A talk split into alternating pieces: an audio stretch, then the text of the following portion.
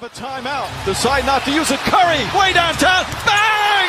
Bang! Oh, what a shot from Curry! You don't like that? You don't like NBA basketball! Herkese merhabalar. Pick and Pod'un 155. bölümüyle e, karşınızdayız. Bugün e, NBA'in yarım sezonuna geldiğimiz bu dönemde şu ana kadarki ödülleri dağıtacağız. E, MVP, All-NBA, yılın çaylağı, yılın koçu hepsinden e, sırayla bahsedeceğiz. E, bunu e, konuşmak için e, Kaan'la beraberiz bugün. E, Kaan nasılsın abi? İyilik Cem sen nasılsın? Ben de iyiyim abi sağ ol. Ee, bu programı ne zamandır çekmeye çalışıyoruz ama işte hem Covid eksiklikleri girdi araya hem tatiller girdi. Daha yeni fırsat bulabildik. Ee, biz ikimiz konuşacağız ama Mert de e, oy verdi e, ödüllere. Zaten yansıttığımızda görürsünüz. Tabii biz bunu bir iki haftadır çekmeye çalıştığımız için e, birkaç kere değiştirdik tabii oyları. Değiştirirken de hani aslında ödüllerin ne kadar birbirine yakın olduğu ve ne kadar çok aday olduğunu bir kez daha görmüş olduk. Ee, biz bunu 8 Ocak Cumartesi günü çekiyoruz. Yani e, ne zaman yayına verdiğimizle e, e, alakalı olarak hani 8 Ocak Cumartesi'ne kadar oynanan maçlarda erişilmiş istatistikleri e, ve verilere dayanarak bu ödülleri e, verdik. Topu Kaan'a atacağım. Atmadan önce bir hatırlatmaları e, yapalım. Bizi Instagram'dan takip edebilirsiniz. E, @pickandpod'dan. Twitter'dan hala takip etmiyorsanız yine @pickandpod'da bizi bulabilirsiniz. Eğer YouTube'da da izliyorsanız ve abone değilsiniz, abone olursanız seviniriz. E, Kaan, senin başlamadan önce eklemek istediğin bir şey var mı genel olarak e, sezonla alakalı, ödüllerle alakalı yoksa direkt yılın çağrıyla başlayabiliriz? Ee, çok kısa şey ekleyeyim. Yani iki, iki, iki notum var. Bir tanesi gerçekten çok güzel yarışlar var. Yani hem MVP olsun hem mesela yılın savunmacısı olsun. Ee, çok yakın ve e, yüksek seviyede e, yarışlar var. O işin güzel tarafı. İşin biraz daha yani hem zorlaştıran e, benim hani kendi kafamda yaptığım analize hem de e, yani tadını da hafif kaçıran son bir ayda çok Covid eksiği olduğu için oyuncuların ulaştığı rakam ve başarıların biraz e, e, yani içi normale göre biraz daha boş olabiliyor. Yani karşı Hı hı. ekipte perişan kadrolar olunca tabii ki rakam ve başarıya ulaşmak daha rahat oluyor ve bu oyuncular arasında çok denk dağılmıyor. Yani çünkü çok kısa bir süre olduğu için e, o bir ayda mesela bazı e, oyuncular performans çok arttırırken karşılarında çok daha zayıf rakipler oynamış olabilir. Onun da yani tamamen detayına girip analizi tamamen katmak da çok zor e, öyle Çok bir şeyi. E, o yüzden hani biraz daha e, ben son bir aydaki performanslara yani çok şey yapmadım kafamda hafif almadım onları ama aklımdaydı yani düşünürken de. Evet yani o çok önemli bir konu. Mesela çünkü yani fikstür zorluğunu falan göz önüne alıyoruz tabii ki ama Hı. Hani fikstür zorluğunda da karşı takımın veya kendi takımının Covid eksikliklerini göz önüne almak mümkün olmadığı için Hı. maç maç çok değişiyor. Yani e, bazı takımlar öbür takımlara göre çok daha şanslı. Hem gerek kendi Covid eksiklikleri gerek rakibin Covid eksiklikleri olsun. E, biraz daha değerlendirmesi e, zor. Ee, özellikle bir- birçok kategoride e, bunu göreceğiz. E, ama biz elimizden geleni e, yapmaya çalıştık. E, gerek gözleme gerek veriye dayalı bir şekilde argümanlarımızı e, yapacağız. Aynen. E, o zaman başlayalım. E, Başlayalım. yılın çaylığı e, ödülüyle başlayacağız. E, ben Spotify'dan dinleyen arkadaşlar için e, özet geçeyim. E, hepimizde aynı ilk üç var ve aynı sırayla. E, ben, e, Kaan ve Mert, Evan Mobley, Scottie Barnes ve Franz Wagner üçlüsünü e, seçmişiz. E, Kaan sana topu şöyle atayım. Önce Evan Mobley ve Scottie Barnes arasında e, zorlandın mı Evan Mobley'i seçerken? Ne kadar yakınlardı e, diye sorayım. Bir de üçüncü sıra adayı için Franz Wagner dışında ciddi birilerini düşündün mü? Düşündüysen kimleri düşündün? E, ya açıkçası bence Evan Mobley çok e, ayrı bir seviyede e, şu anda. Çok zorlanmadım e, sıralarken. Çünkü şöyle işin ilginç bir tarafı var.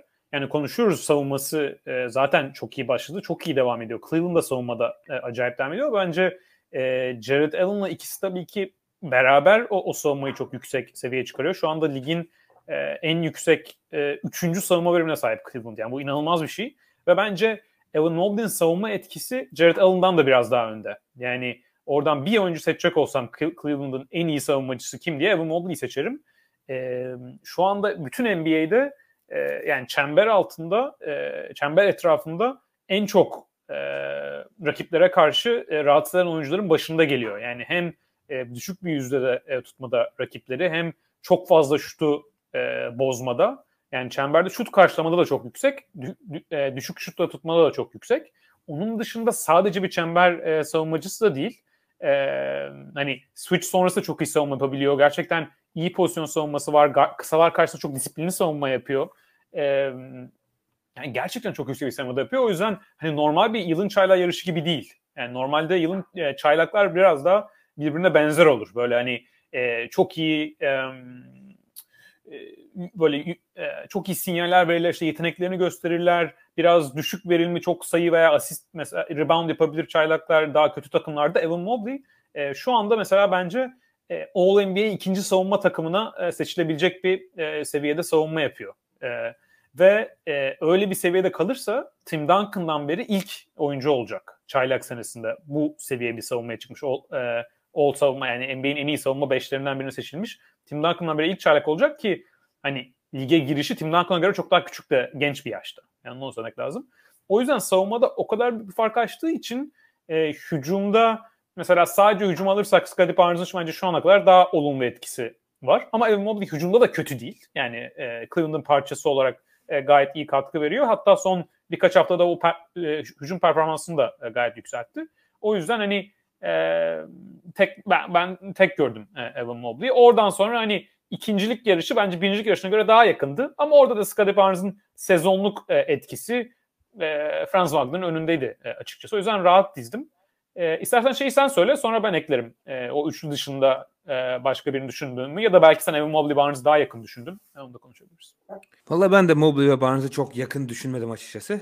E, Evan Mobley yani gerçekten çok etkileyici. Ve yani ben artık zaten şu ana kadar 31 maç oynadı Evan Mobley.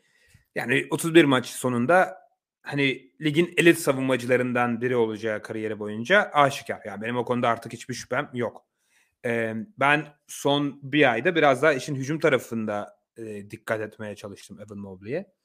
Ve orada da bence olumlu yönde oldukça iyi sinyaller gördüm. Mesela e, Cleveland Memphis maçını izledim geçen hafta ve orada birkaç tane yani topu e, boyalı alanın hemen dışında alıp çok iyi bir şekilde yani çok iyi bir olgunluğu ve sabrı var hücumda da. Yani acele etmiyor, topu tutuyor. Mesela işte pump fake yapıyor. E, hiçbir şekilde hani bir çaylaktan beklemeyeceğiniz seviyede sakin kalma hali var. Ve bu genç oyuncular için çok önemlidir ve bunu hep söylerler. Hani mesela bir oyuncunun geliştiğinden bahsederken oyun artık onun için yavaşladı denir mesela. E çünkü hani e, acele etmemeye başlarsın. Biraz daha her şeyi görmeye başlarsın. Oyun yavaşlar. Bu Evan Mobley'de şimdiden olmaya başladığını e, ben görüyorum biraz. Ve bu e, etkileyici.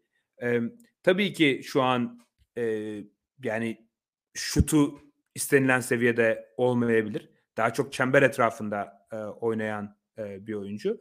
Ama e, yani şut mekaniği ve şutu atarkenki rahatlığı açıkçası benim beklediğimden e, daha iyi.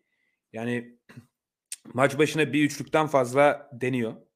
O, hani o biraz daha o, dışarıdan rahat olduğunu e, gösterir. Yani Evan Mobley profilinde bir oyuncu için maç başına bir buçuk civarı üçlük deneyip hani e, iyi sokmuyor. E, %30'larda e, e, sokuyor ama e, ben hani o konuda da rahatlıkla gelişebileceğini e, düşünüyorum. Zaten işin savunma tarafında dediğin gibi yani all defense takımı biz yapmayacağız e, bu programda ama hani all defense takımı yapsak ikinci takıma rahatlıkla yazılabilecek bir oyuncu olduğu için hatta all star tartışmasında bile adı geçebilecek. Ben almam büyük ihtimalle onu yapmadık o çalışmayı ama hani adı geçse çok absürt olmayacak bir e, oyuncudan bahsediyoruz. O yüzden diğer çaylaklardan e, net bir şekilde önde.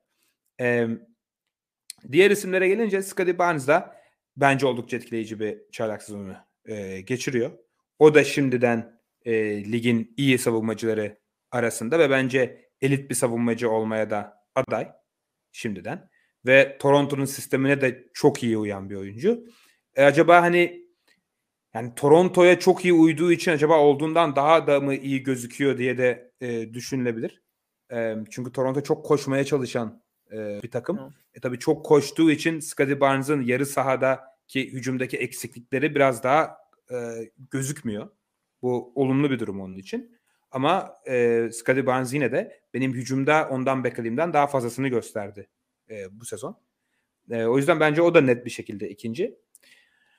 Ve açıkçası Franz Wagner de net bir şekilde üçüncü benim için. Evet, yani ki Franz Wagner da hani benim de bayağı beklentimin üzerinde oynuyor. Bence arayı biraz kapadı Scottie Barnes'la ama hala ben de Scottie Barnes'ı ikiye yazdım. Evet. Ve Franz Wagner dışında da hani oraya aday tabii ki yani Kate Cunningham e, yazılabilir yani yazılabilir oraya. Ve birkaç isim daha düşündüm ama hani Franz Wagner kadar net bir şekilde şimdiden hani takımına pozitif katkı veren e, ve verimli oyunun iki yönünde de verimli bir şekilde oynayabilen üçüncü bir çaylak yani Franz Wagner dışında dördüncü bir çaylak düşünemedim açıkçası. Bilmiyorum sen e, başka e, kimleri göz önüne aldın burada? E, katılıyorum ya ben de hani o özellikle hani yaptığın o yani galibiyete katkı Orlando gibi bir takımda söylemesi çok kolay değil ama Franz Wagner ve ilk 5 oyuncuları sahadayken e, özellikle hani şeyde oynadığı zaman Cole Anthony'de oynadığı zaman hani gayet e, çok iyi bir takım olmasa da e, mücadeleci bir takım. E, rotasyon biraz daha diğer parçalar girince çok daha e, düşüyor Magic'te veya bir eksik olduğu zaman.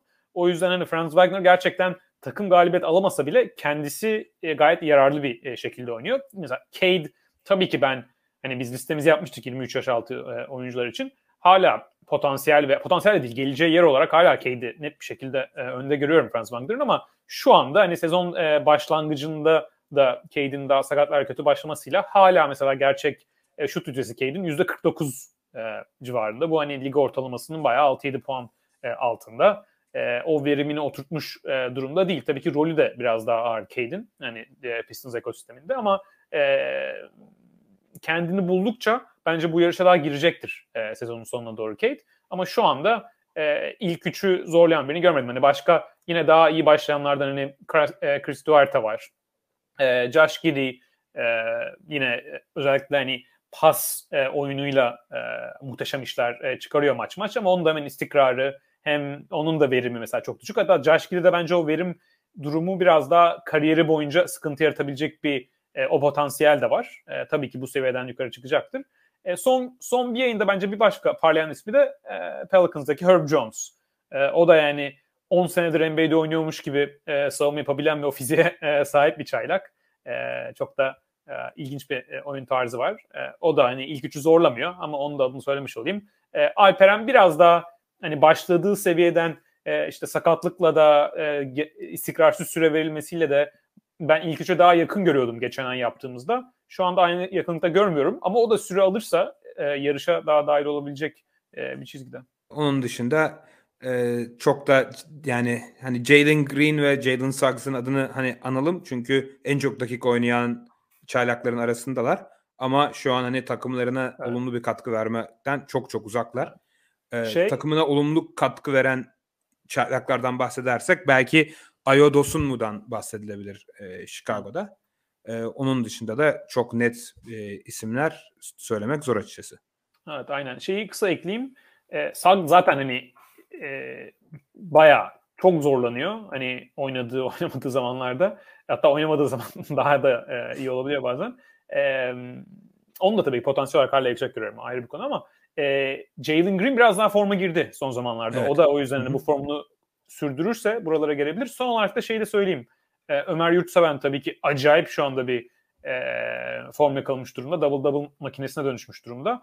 Orada tabii ki hani sezonun daha ilk e, 25 maç kadarında pek süre almadığı için bu yarışa gelecek bir seviyede henüz değil yani son e, bu double double performansları daha çok son 10 maçtır geliyor ama o da acayip bir e, çizgide şu anda. E, yani Adebayo'ya dönünce tabii ki o süre daha sıkıntıya girecektir ama onu da altını çizmiş olayım.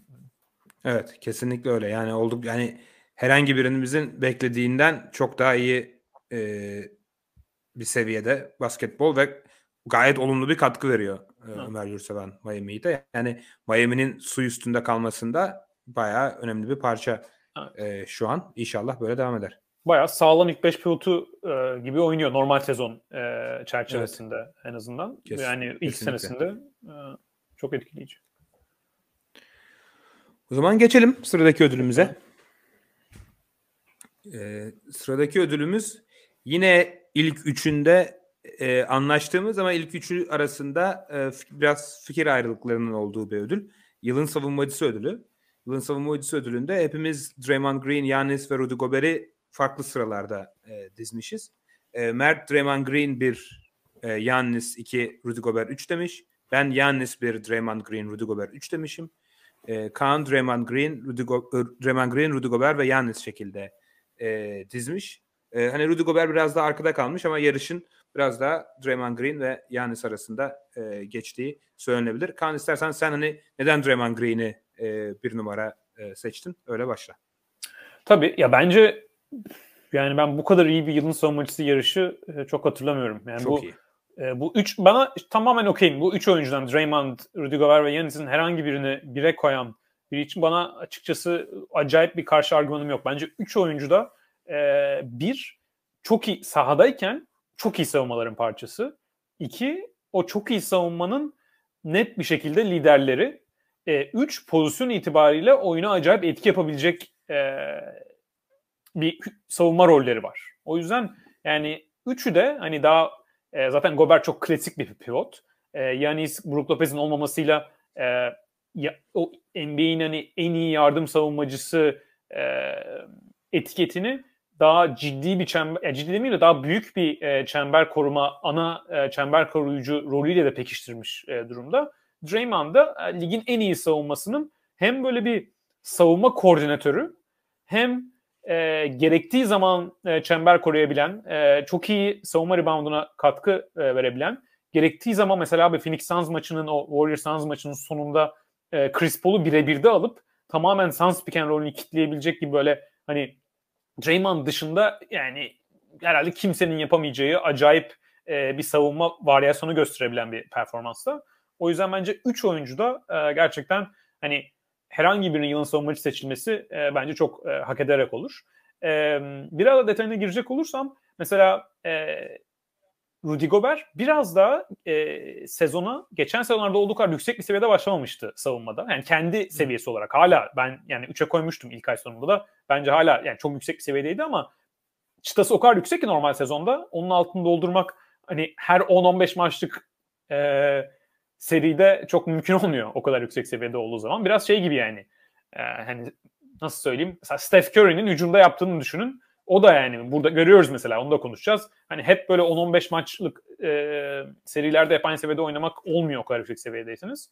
E, Rudy Gobert onun savunma versiyonu gibi ve son bir aydır e, o da bence e, performansını yükseltmiş e, durumda. Yani e, şeyleri, şeylerden bahsediyoruz bu savunma tarafında işin e, etki ölçümleri işte ne bileyim hani Raptor olsun, EPM olsun, BPM olsun, LeBron olsun falan filan. E, LeBron etki ölçümü oyuncu olarak söylemiyorum. e, onların savunma tarafına e, çok ağırlık vermiyoruz. Yani böyle daha çok fikir vermek açısından e, bakılabiliyor.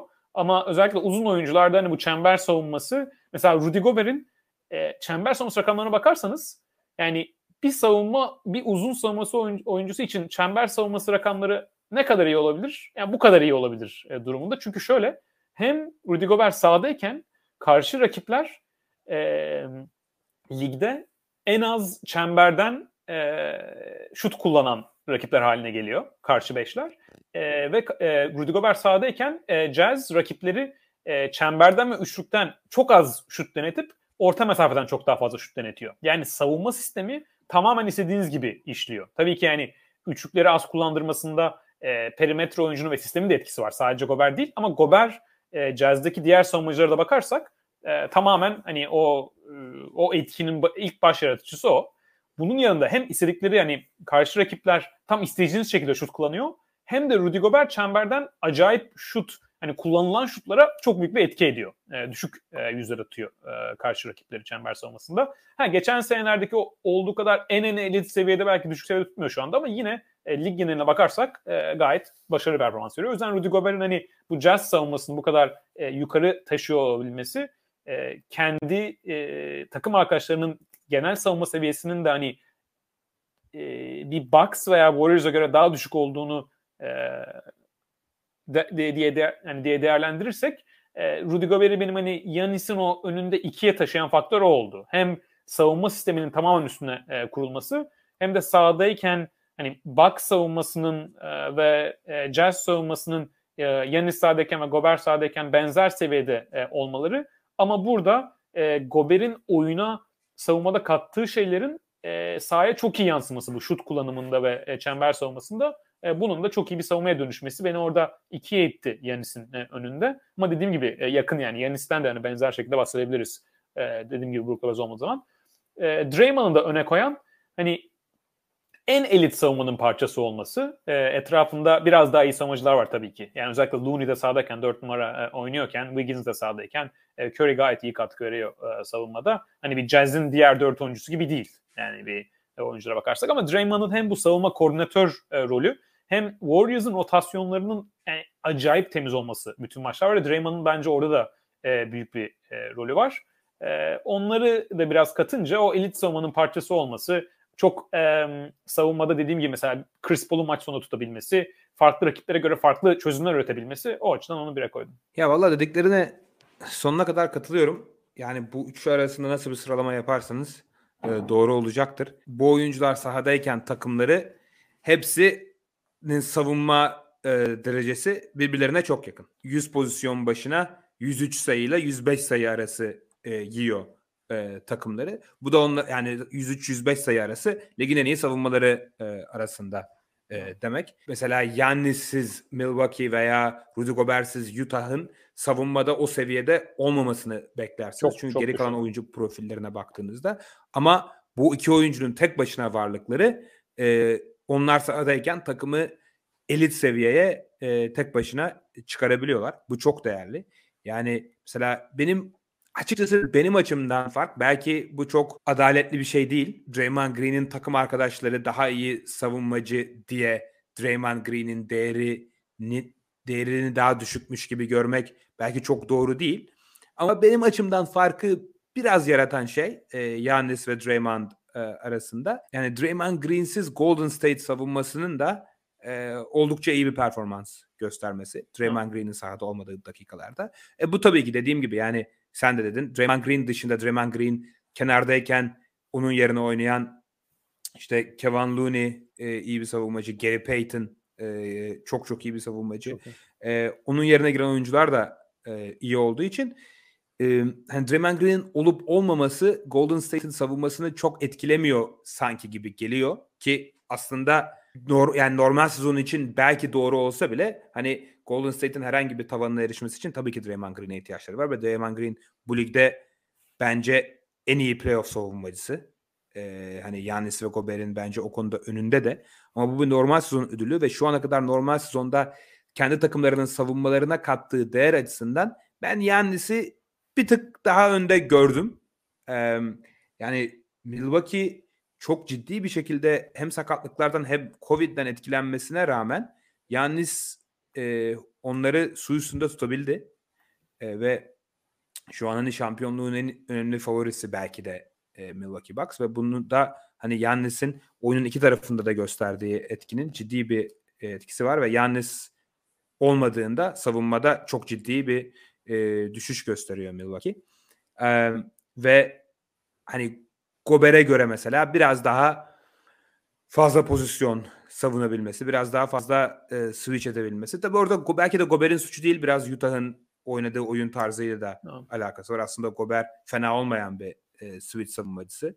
Ama e, takımının savunma yapısında Yannis'in biraz daha fazla biraz daha farklı rollerde yer alması gerekiyor. Biraz daha farklı fazla delik kapaması gerekiyor ve bunu çok iyi yapıyor e, gibi geliyor bana ama birisi de dese ki hani Gober olmasa Utah vasat altı bir savunma olur. Gober dışında belki bir tane ortalama üstü savunmacısı var Utah'ın. O yüzden Gober'in rolü çok daha büyük de dese hayır demem ve hani bir numaraya yazsa e, bir şey demem.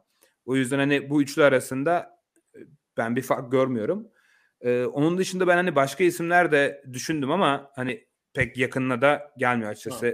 Ee, DeAndre Ayton'a, yani. Miles Turner'a, Jared Allen'a, Evan Mobley'e baktım ama pek de bir şey göremedim orada. Evet. Yani ben dördüncü seçsem açıkçası yani Evan Mobley bile seçebilirim. Çok düşünmedim yani bu üçlü çok ayrı olduğu için. Hani net bir şey söylemedim dört için. Hani aldığı sürede mesela Gary Payton inanılmaz bir e, iş çıkarıyor ama evet. çok daha kısıtlı süre aldığı için son zamanlarda biraz daha fazla oynasa da hani mesela aday olacak biri değil. Ee, mesela Evan Mobley dedin. Evan Mobley savunma sahadayken olan Cleveland savunması ligdeki bütün savunmalardan daha iyi. Yani bu ha. üç isim arasından da daha iyi. Tabii o her şeyi açıklamayan bir istatistik ha. ama hani Evan Mobley'nin buralara aday olabileceğini e, söylemek için altını çiziyorum. Ha. Ee, peki e, geçebiliriz istiyorsan. Geçelim sıradaki e, ödülümüze. E, sıradaki ödülümüz 6. adam ödülü. Açıkçası bayağı zor bir ödüldü bu da. E, yani pek de emin olmayaraktan e, verdim oyumu. E, bir özet geçeyim. E, ben Alex Caruso 1, Tyler Hero 2, Montrezl Harrell 3 seçtim. Mert Caruso 1, Harrell 2, Kevin Love 3 demiş. E, Kaan da Montrezl Harrell 1, Tyler Hero 2, Kevin Love 3 demiş. E, sen başla istersen. Yani e, Harrell'ı bire koy, bir tek sen bire koymuşsun. Neden e, Harrell'ı e, ön plana çıkarttın? Bir anlat.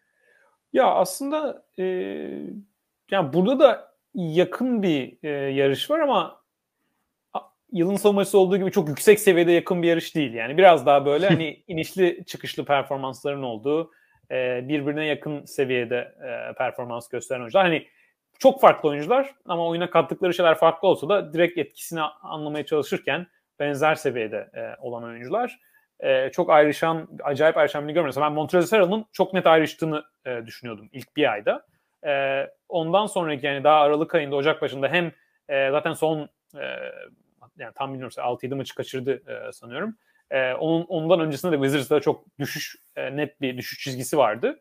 E, ama bu düşüş çizgisinde şeyin altını çizmek lazım. Harrell sahadayken Wizards hala çok daha iyi oynuyor. Yani e, burada da Harrell'ın rolünün hani bu kadar net bir e, bitirici olmada bence o takımın hani karşı benchlere karşı avantaj yaratmada o, o etkisi çok net bir şekilde e, devam ediyor. Yani e, mesela Montrezl sahadayken e, e Washington, Washington Wizards e, sahada olmadığına göre e, bir 8-9 e, puan daha verimli e, 100 pozisyon başına. E, bu da hani bench'ten gelip katkı vermede e, çok büyük bir e, değişim ve sahadayken Montrezl hem böyle daha iyi Wizards hem de getirdiği nokta e, Harrell'ın ve diğer bench oyuncularının e, karşı e, benchlere veya hani rotasyona göre bazen karşı ilk 5 oyuncuları da e, olabilir zaman zaman. E, onları da üstünlük sağlayan performansı çıkarıyor Wizards sezon boyunca baktığımız zaman. E, bunu da e, bütün ligde en etkili bitiricilerden biri olmaya devam ederek yapıyor. Yani şu anda e, Montrezl Harrell'ın gerçek şut yüzdesi %69. Yani bu çok acayip bir rakam. Tabii ki Harrell rolünde bir oyuncunun zaten hani %60'ların 60'lara gelmesini bekleriz. Çok daha bitirici rolünde olduğu için ama bu 70'i e, zorlaması e, onu ayrı bir seviyeye e, koyuyor bence. Ve e, şey söylemek lazım. Bunu geçen sefer de e, söylemiştim. Evet e, bitirici rolde e, Montrezl Harrell ama şey oyunculardan değil. Yani mesela bulduğu ikiliklerin e, %68'i asist sonrası geliyor. Böyle %80-90 değil. Yani o, e, bulduğu hani 10 basketten e, üçünde de daha kendisi e, yaratıyor. Asist sonrası gelmiyor. Orada da hani biraz daha takım arkadaşlar yaratıcılık değil ama kendine skor pozisyonu hazırlamada da orada da o, o katkıyı da e, sağlıyor. O yüzden hani e, o muhteşem başlangıcı biraz daha e, zayıfladı ama ben hala onu birinci seviyede e, tutacağını e, tutça, tuttuğunu düşündüm. O yüzden bire koydum. Ondan sonra mesela Tyler Hero o da çok iyi başlamıştı. Yine e, Aralık'ta daha kötü e, performans veren oyunculardan biri. E, çok önemli bir katkı veriyor e, Heat'te özellikle bu sakatlıklarla. Ama onun da rolü hani özellikle sakatlıklar sonrası biraz kendine fazla gelmeye başladı bence. Hani verimi de e, düştü. Lig ortalamasının veriminin altına e, indi. E, şut profiline bakarsak pota e, potaya biraz daha az gidiyor e, eskisine göre. E, yani dediğim gibi rolünün artışından hani biraz daha böyle orta mesafe e, şutlarına e, yöneldi. E, yine de ikinciye koydum yani kötülemek için söylemiyorum ama e, biraz daha o verim düşüşü hani şu anda yaptığı yaratıcılığı, takıma yaptığı katkıyı e, daha da yüksek verimle yapabilirse o zaman daha birincilik için e, iddialı olabilirdi. E, ikiye koydum. Üçte de bence sezon en büyük sürpriz isimlerinden birine e, koydum şu anda. Kevin Love tamamen bir Rönesans sezonu geçiriyor. Yani e, Cleveland maçı izlerseniz bir kere deli gibi şut atıyor. Yani ne zaman eline e, gelirse gönderiyor. Zaten şu anda maç başına galiba 22 dakika oynuyor ve e, 6 üçlünün üzerinde gönderiyor 22 dakikada. Yani Kevin Love normalde bundan önce bir iki sene önce ki hala çok kuşatan bir oyuncuydu. Mesela 35 dakika oynayıp 6 üçlük kullanırdı. Şimdi 22 dakika oynayıp 6 üçlük kullanıyor. Yani 3 dakikada bir üçlük kullanıyor sahadayken. Ve e, tam önünde değil ama %42-43 falan atıyor galiba e, üçlükten. Hı hı. E, acayip verimli ve e, Cavs'in o bu kadar e, yani biraz sakatlıklarla şu anda hafif e, düştüler ama beklentileri bu kadar üzerinde e, çıkmasında onun da bence çok büyük bir e, rolü var. E, biraz da hani bu ilginç rotasyonlar olduğu için Cleveland bazen Kevin Love böyle 3 numaraymış gibi oynuyor. Bazen 4 numaraymış gibi oynuyor. Mesela Allen ve Mobley'nin yanına girip 3 oynuyor falan. E, pek de e, sırıtmıyor o Cavs'in şu ana kadar başarılı olan savunma şeması arasında. Hani tabii bazen Markkanen Love ve sadece Allen falan kalıyor. O zaman daha e, sıkıntıya giriyorsunuz. Ama savunma eksiklerini de takım şu ana kadar olabildiğince iyi kapadığı için bence onun bench'ten gelip e, verdiği katkı çok değerli bir seviyeye geldi ve Love da aralıkta performans çok arttıran oyunculardan e, biri Harrell ve Hero'ya e, nispeten. O yüzden bu performans devam ettirebilirse bence aralık performans devam ettirmesi biraz zor olabilir ama ettirirse e, daha da e, yukarı çıkabilir. Daha da fazla süre alırsa. E, son şeyi söyleyeyim. Caruso bence siz ikiniz de bire koydunuz. E, koyulabilir yani. Çok bir karşı çıktığım bir taraf yok. E, bu mesela Hero, Harrell ve e, Kevin Love'a göre biraz e, 6-7 maç daha az oynadı e, Caruso. Hı hı. Onu da biraz e, düşündüm. Hani bu Covid sezonunda e, artık hani ikinci, üçüncü Covid sezonunda çok maç kaçırmaya hani fazla yüklenmemeye çalışıyorum. E, garip bir durum olduğu için ama 6-7 maç dediğiniz zaman şu andaki sezonun 5'te birine e, yakına geliyor. Yani onu da düşündüm. O yüzden e, ilk üçü almadım. Yoksa e, Caruso alınabilir. Ya evet açıkçası ya ben de düşündüm alıp almamayı Caruso'yu çünkü 26 maç sezonun bu bölümünde az bir maç sayısı. Ama açıkçası diğer adaylar da çok net bir şekilde içime sinmediği için e, Alex Caruso'yu rahatlıkla yazdım. Ya 6. adam ödülünü zaten ben çok böyle sevdiğim sevdiğim bir ödül değil yani. Çünkü yani bu oyuncuların zaten ilk 5 başlamamasının bir sebebi var. Yani bu oyuncuların hepsi çok ciddi e, sınırlamaları olan, çok ciddi problemleri olan oyuncular. E, ilk 5 başlayamayacak e, derecede zaafları olan e, oyuncular. Zaten hayat boyunca da yani hayatımız boyunca da hep bench'ten gelip en çok sayıyı atan oyuncu e, aldı bu ödülü. Büyük ihtimalle bu sene de Tyler Hero alır. Yani bench'ten gelip e, 20 sayı atıyor. E, bir de şöyle bir durum da oluyor. Mesela Jalen Brunson geçtiğimiz hafta buraya çok iyi bir adaydı. İlk üçe kesinlikle girebilecek bir e, adaydı. Ama şimdi bu hafta şimdi son birkaç haftadır ilk 5 başladığı için şimdi kriterler dolayısıyla giremiyor buraya maçlarının yarısından fazlasını ilk 5'te oynadığı için. E, ama mesela yarın tekrar bence düşerse tekrar buraya aday olabilecek. Ama ilk 5 oynarken başladığı maç, ilk 5 başladığı maçlarda oyna, yaptığı istatistikler de hani adaylığını kuvvetlendirecek. O yüzden biraz garip bir e, ödül o açıdan yaklaştığımızda. E, ama ben Caruso'yu bir numaraya yazdım çünkü ya ben bu ödülü düşünürken biraz daha hani takımın profiline daha farklı olan, biraz daha e, bench'ten farklı bir şey getiren oyunculara e, biraz daha yöneliyorum. Alex Caruso da e, sadece bu sene değil yani kariyeri boyunca her zaman bench'ten gelip takımına olumlu katkı vermiş bir oyuncu ve her zaman sahadayken sahada olmadığına göre takımını daha iyi yapmış bir oyuncu. Bu sene Chicago için de e, geçerli bu.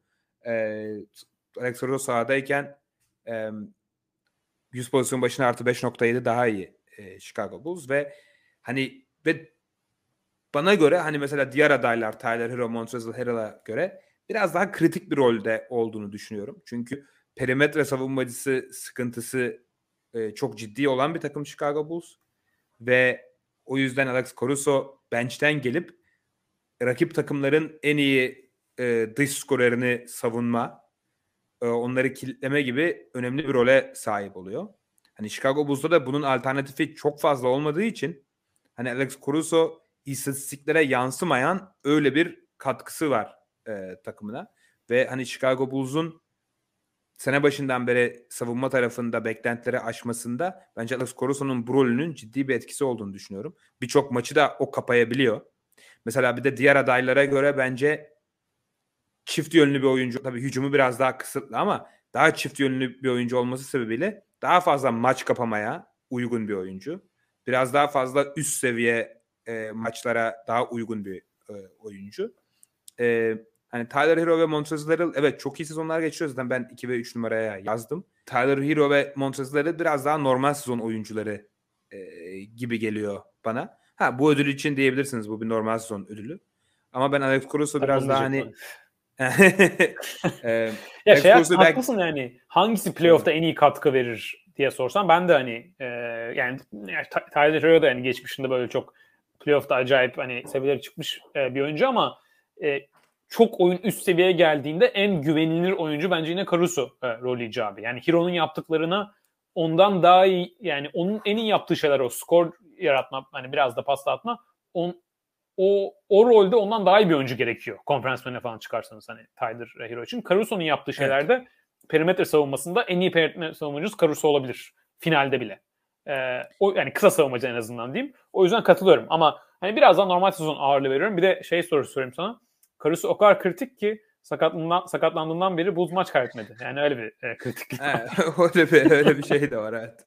Yani Tyler Hero'dan başka diğerlerine ve koça da o kredi gidebilir. Zaten yılın koçu ödülünde o kredinin gittiğini e, göreceksiniz. Evet. Ya bana bir şey geliyor biraz. Tyler Hero 20 sayı averajlıyor ama hani ortalama altı verimle hiç savunma yapmadan bunu averajlıyor. Bana hani bunu yapacak oyuncu NBA'de bulmak biraz daha kolay gibi geliyor bana. Montrezl Harrell da öyle düşünüyorum. Sanki onlar biraz daha yerleri değiştirilebilir oyuncular gibime geliyor Alex Caruso'ya göre.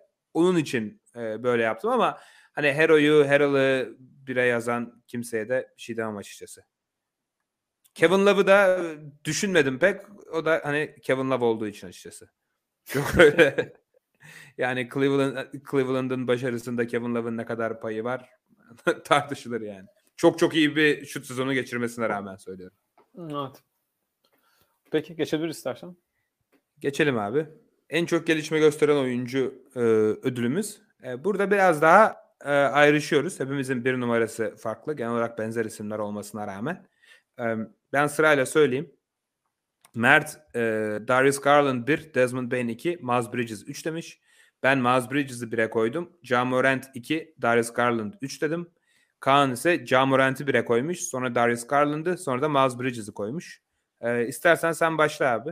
E, neden Ja Morant? E, ve hani diğer isimler ne kadar yakın e, Ja Morant'e? Benim hani bu ilk şey konuştuğumuz ödüllerde yani çok mesela net farklı düşündüğüm bir e, durum. Hani mesela sende Miles Bridges zaten bu klasik geçen sefer de aynı tartışmayı yaptık. Yani ben Biz hep en çok gelişme gösteren oyuncu ödülünde tartışıyoruz zaten. Evet, evet. Ya bu aslında normal çünkü biraz şeye bağlı bu yani e, diğer ödüllerin hepsi oyuncular ne seviyede oynuyor. Bu ödül oyuncu geçen eskiden ne seviyede oynuyordu, şimdi ne seviyede oynuyor. İki ayrı şey var. Fark oradan çıkıyor. O yüzden biraz daha e, fikir ayrı olması da normal bence. E, bir de hani gelişme ne kadar e, kalıcı, ne kadar değil. Öyle bir ayrı bir e, faktör de var.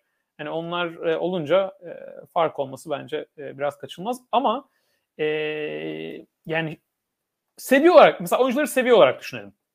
Ben biraz öyle başlıyorum bu ödüle. Tabii ki rakamsal altyapısını yapıyoruz ama mesela John Morant kariyerinin ilk iki senesinde acayip heyecan verici e, bir oyuncu. Ha, yani izlemesi NBA'de en, en zevkli oyuncuların lige girdiğinden beri başında. Ama e, ilk iki senesi de olması itibariyle, yaş itibariyle, 20-21 yaş itibariyle mesela All-Star seviyesinin altında bir oyuncuydu. Yani e, All-Star takımları konuşurken Batı'da hani Camorant'in belki böyle adını fısıldayabilirdin ama böyle bir Camorant'i ciddi All-Star muhabbetine alacak performansı yoktu ilk iki senede. Dediğim gibi yani çaylak ve senesinde. Şu anda Camorant mesela bence tartışma All-NBA ikinci seviye takım mı, üçüncü takım mı? Yani All-Star'ı geçtim yani All-Star olmaması bence ya ben kabul etmem yani Camorant'ın All-Star takımına alınmamasını. Ee, yani net bir şekilde. Artık atlanan seviye ilk iki senesinde All-Star net All-Star net net değil. All-Star net değildi yani bence ilk iki senesinde. Şu anda net All-NBA e, seviyesinde. O aşamayı üçüncü senesinde yapmak e, çok etkileyici bence ve olabilecek yani bundan daha önemli bir mesela adım atış e, Luka Doncic'in birinci senesinden ikinci senesine yaptığı adım olabilir. Yani All-Star seviyesi veya altından MVP yarışına girmek NBA'deki en değerli gelişim o. İkinci en değerli gelişim John Martin yaptığı bence. All-Star altından All-NBA seviyesine gelmek. E, o yüzden ben bana çok net ayrıştı. Yani e, hani Garland'da mesela bence benzer bir e, argümanı var. O yüzden onu da ikiye koydum. O da geçen sezon hani sonunda biraz daha iyi oynuyordu ama e, yani ilk senesinde mesela çok potansiyelli tabii ki benim hep, hep çok beğendiğim bir oyuncu Darius Garland ama mesela ilk senesinde e, ligin hani çaylaklardan bahsediyorduk ya yılın çaylak savaşı, e, yılın çaylak savaşında, yılın çaylak yarışında e, Darius Garland hani o galibiyete katkı yapmada ligin en sonlarındaki e, oyunculardan geliyordu. İkinci senesinin sene sonunda biraz daha e, vites arttırdı. Ama şu anda mesela Garland'da bence e, All-Star yarışında çok net adı geçmesi gereken bir oyuncu. Benim All-Star takımını seçeriz. E, şu anda alırım gibi düşünüyorum e, Garland'ı. E, ama onun da geldiği seviye yani e, ikinci senesinde, üçüncü senesinde düşünürsek iki, geçen sezon onun da All-Star muhabbetiyle alakası yoktu. Şu anda Cavs evet savunmasıyla öne çıkan bir takım ama Garland sahadayken Garland hani sahada olduğunda, kenarda olduğuna göre e, yaptığı olumlu katkıda e, ligin en başında gelen oyunculardan. Ve e, takım e, Darius Garland sahadayken e, gerçekten çok saygıdeğer bir e, hücum seviyesine çıkıyor. Yani saygıdeğerin de üstünde mesela 100 pozisyon başına 113 sayı atıyorlar. Bu da e, ligin en iyi %25'lik kes, kesiminde e, Darius Garland'ın için. Yani 74. işte person 74. E, yüzdelik e, kesiminde ve etrafındaki diğer oyuncuları düşünelim Darius Garland için. E, yani onun dışında böyle top yönlendirebilecek, yaratabilecek e, Sexton'a sakatlığıyla, şimdi Rubio'nun sakatlığıyla pek bir oyuncu yok. E, o yüzden o beşleri sahadayken NBA'de gerçekten iyi bir hücum seviyesine e, taşıması onun da bence bir All-Star argümanı için çok etkileyici. Ve üçüncü se- senesinde bunu e, yapabilmiş e, olması bana mesela Miles Bridges'e göre o da daha etkileyici geliyor. Hani o yüzden bir, ikinci, üçüncü sıralamamı e, öyle yaptım. E, Garland'ın detayına girecek olursak rakamsal olarak onun da bireysel veriminde de çok yüksel, e, bir yükselme var. Özellikle ikilik e, şutlarında, çember altından bitirmede, floaterlarda kendini çok geliştirmiş durumda. Şu anda NBA'in bence hani işte bir Trey Young'ı, e, Luka Doncic yani geçen sene seviyesinde değil ama Luka Doncic yani NBA pick and roll masterlarını e, düşünelim. Chris Paul'u en iyi pick and roll'cularını düşünelim. O seviyede değil belki ama o en top 3-4 oyuncu saydıktan sonra bir alt e, seviyede şu anda Darius Garland da geliyor bence. Yani hem kendi şutu hem pas yaratabilmesi hem floater oyunu e, beni çok etkiledi o pick and roll oynatabilmesi ve NBA'de bir hücum hücumda öne çıkan point guard'dan bahsediyorsak tepe pick and işin ilk adımı onu bu kadar yüksek seviyede yapabilmiş olması tabii ki Jared Allen gibi bir partner de e, büyük yardımcı oluyor. Ama onu da o seviyeye çıkarmış olması beni de sezonda en çok etkileyen şeyler hikayelerden, hikaye değil de gelişimlerden biri. O yüzden onu orada ikiye koydum. E, Miles Bridges de onun da çok iyi bir e, gelişim var. Hani hem playmaking hem kendi skorunu yaratmada ama o aldığı yüksek rolde e, bir verim e, düşümü de var e, oradan gelen. Bu çok eleştirilecek bir şey değil ama Garland ve Morant e, özellikle Garland yani rolü de artarken e, skoru, asisti artarken verimini de arttırdı. E, e, John Morant da aynı şekilde yani adam e, 19 sayıdan 25 sayıya çıktı maç başına. E, aynı zamanda gerçekçi süresini 4 puan arttırdı 54'ten 58'e. Ki bu lig genelinde verim düşen bir sene burada. E, bana hem yük hem etki hem verim artınca e, Morant ve Garland'da e, Bridges'i orada göremedim. Yani 3'e koydum o yüzden ama yani 3'e koydum hani yarışta değil demiyorum. Anlıyorum abi. Ben de ben yani sana göre çok daha yakın görüyorum zaten farklı koymuşuz ve bence üç ismin de birbirine göre farklı argümanları var ve hepsi de bence makul argümanlar. Benim Miles Bridges'i bir numaraya koymamın sebebi e, evet verimi biraz daha e, düştü geçen seneye göre artan rolüyle beraber ama yine lig ortalamasının üzerinde bir lig e, gerçek şut yüzdesi var. %57 ile şut atıyor. E, evet üçlükten e, isabetsiz ama bence hani artan rolü de hani geçen sene top kullanım oranı %16 iken bu sene %21'de. Ee, geçen sene maç başına 9 şut kullanırken bu sene 15 şuttan fazla e, kullanıyor Miles Bridges ve oldukça verimli bir şekilde e, maç başına 20 sayı e, ortalama yakalaması. Yani sene başında söyleseniz Miles Bridges'den böyle bir şey beklemezdim. Çünkü Charlotte Hornets hem hücum tarafından oldukça hani geniş bir takım, çok fazla silahı olan bir takım ve sene başlarken Miles Bridges bu takımın dördüncü hücum opsiyonu falandı. Ve tamamen kendi performansı sayesinde bu takımın birinci veya ikinci hücum opsiyonu haline gelmiş bir oyuncudan e, bahsediyoruz. Bence bu etkileyici ki başladığı seviye de şu yani Miles Bridges de sene başında Charlotte Hornets e, 4 yıllık 60 milyon dolarlık bir kontrat veriyor. Yani yılda 15 milyon dolar değerinde olan bir oyuncu sene başında. Hani şimdi bir kontrat verseniz ya da sene, bu sene sonunda verseniz hani 25'in üzerinde yılda 25 milyon doların üzerinde kontrat alacak bir oyuncudan bahsediyoruz. Hani gelişimini e, boyutunu altını çizmek için söylüyorum. Evet yani şöyle bir fark var. Ja Morant ve Darius Garland'ın gelişimi hem takımları hem ligin geneli açısından daha değerli büyük ihtimalle. Yani çünkü Ja Morant gibi senin dediğin gibi All-Star altı bir seviyeden All-NBA seviyesine gelmek çok daha önemli. Çünkü sizin takım olarak tavanınızı çok ciddi bir şekilde yükseltiyor. Aynı şekilde Darius Garland'da. Darius Garland geçen sene ortalama üstü bir NBA oyuncusuydu. Ama hani vasat bir yani guard çünkü guard pozisyonu da çok geniş bir pozisyon olduğu için ligde hani ortalama belki ortalama 6 point guardlar arasındayken bu sene dediğin gibi baş altı bir point guard seviyesine geldi ve çok çok çok etkileyici. Orada e, orada hem fikiriz. Ama bence hani yara, yaşadıkları gelişimin büyüklüğü bana Miles Bridges'e daha etkileyici geliyor.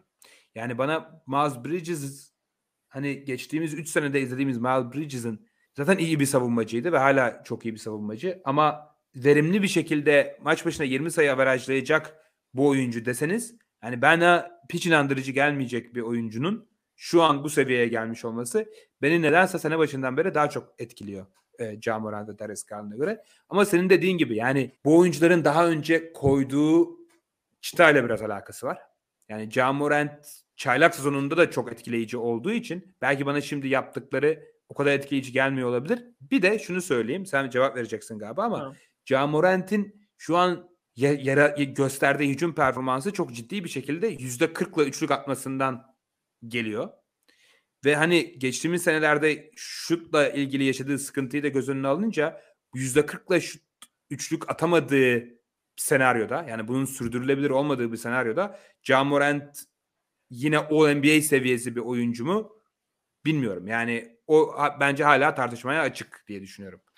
Evet yo, do- doğru bir nokta. E, için sadece şeyi söyleyeyim. Yani maç başına 19 şut kullanıyor. Sadece 4'ü üçlük. Yani evet tabii ki şu anda %39 e, üçlük yüzdesi. Onun yüksek olması verimini arttırıyor. Ama çok fazla üçlük kullanmadığı için hani %39'dan 35'e düşse acayip verimi düşmez yani matematiksel olarak. Yani sadece onu söyleyeyim ama dediğine katılıyorum. Ama bence şutunda bir gelişim var. Yani mesela çıkar, tempo olarak şutu o dribbling üstüne özellikle rahatlıkla daha rahatlık çıkarabilmesi. Yani o gelişim belki 39 kalmaz ama yani o bahsettiğin nokta %39'a 40'a dayanmış olması bana hani biraz ters tarafa daha argüman gibi geliyor. Çünkü 39 kalmasa bile bir yetenek gelişimi olarak bence net bir gelişim var bu sezon e, Can. O yüzden hani 39 kalmaz ama Can Morant 30 %37 atar mı sorusu bu soru, bu sene çok daha ben gönül rahatlığıyla ona e, daha evet demeye daha yakınım mesela ilk iki senesine göre Can Morant'in. O bence hatta hani ters tarafa işliyor benim e, kafamda o argümanda. Bridges'in şeyi söyleyeyim. Garland ve John Morant ve Bridges üçünü, üçünü de bu sezon öncesinde alırsak en sürpriz sezon benim beklentim dışındaki sezon Miles Bridges'in. Yani orada katılıyorum. En sürpriz. Yani benim bu oyuncular ne olur? Hani biz 23 yaş altı program yapıyoruz yine dediğim gibi. John Morant, Darius Garland geçen sene yapsaydık seneye ne olurlar diye sorsaydık John Morant'ı bu üç oyuncu arasından üçe koyardım. Yani Garland ve Bridges'in gelişimi daha sürpriz benim için. Çünkü John Morant'tan çok iyi olmasını bekliyordum. Ama bir oyuncunun gelişimini benim beklentim doğrultusunda veya doğrultu dışında yapması bana bu ödülde e, katmamaya çalışıyorum onu.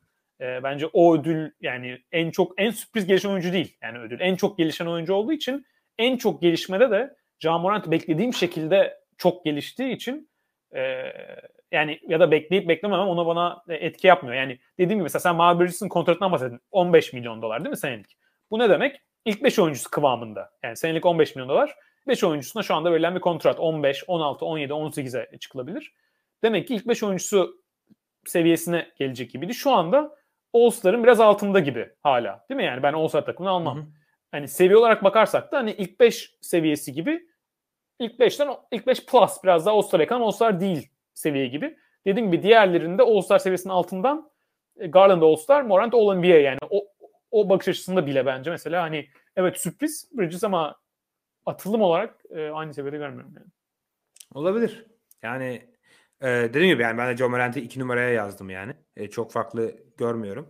Yani bence bu üç isim arasında da çok bence net bir e, ayrım yok. Biraz hani ödülü nasıl değerlendirdiğiniz ve biraz daha böyle daha e, felsefik olarak nasıl bu ödüle yaklaştığınızla alakalı bir durum bence. Evet ama güzel yani. Eğlen... Ben seviyorum bu ödülü tartışmayı. Ee, ben de seviyorum. Farklı noktaları var. Evet. Geçen ee, sezon geçebiliriz. Geçen sezon sen kazanmıştın sezon sonunda. Julius Randle'ın performans arttırması ve Grant'ın performans düşmesiyle. Ee, bakalım bu sezon ne olacak. Evet doğru. Ki sonra Julius Randle'ın e, bu sene gösterdiği performansla e, evet. gerçi e, bilmiyorum şu an neyi tartıştığımızı hatırlamıyorum. Kim hangi taraftaydı ama. Ben acayip Grant diyordum. Sen acayip Randle diyordun. Ee... Ha, e, o zaman bu seni ama... doğru doğru çıkarmış olabilir. ama yani Grant da öyle acayip sezon geçirmiyor sonuçta. Yani, evet.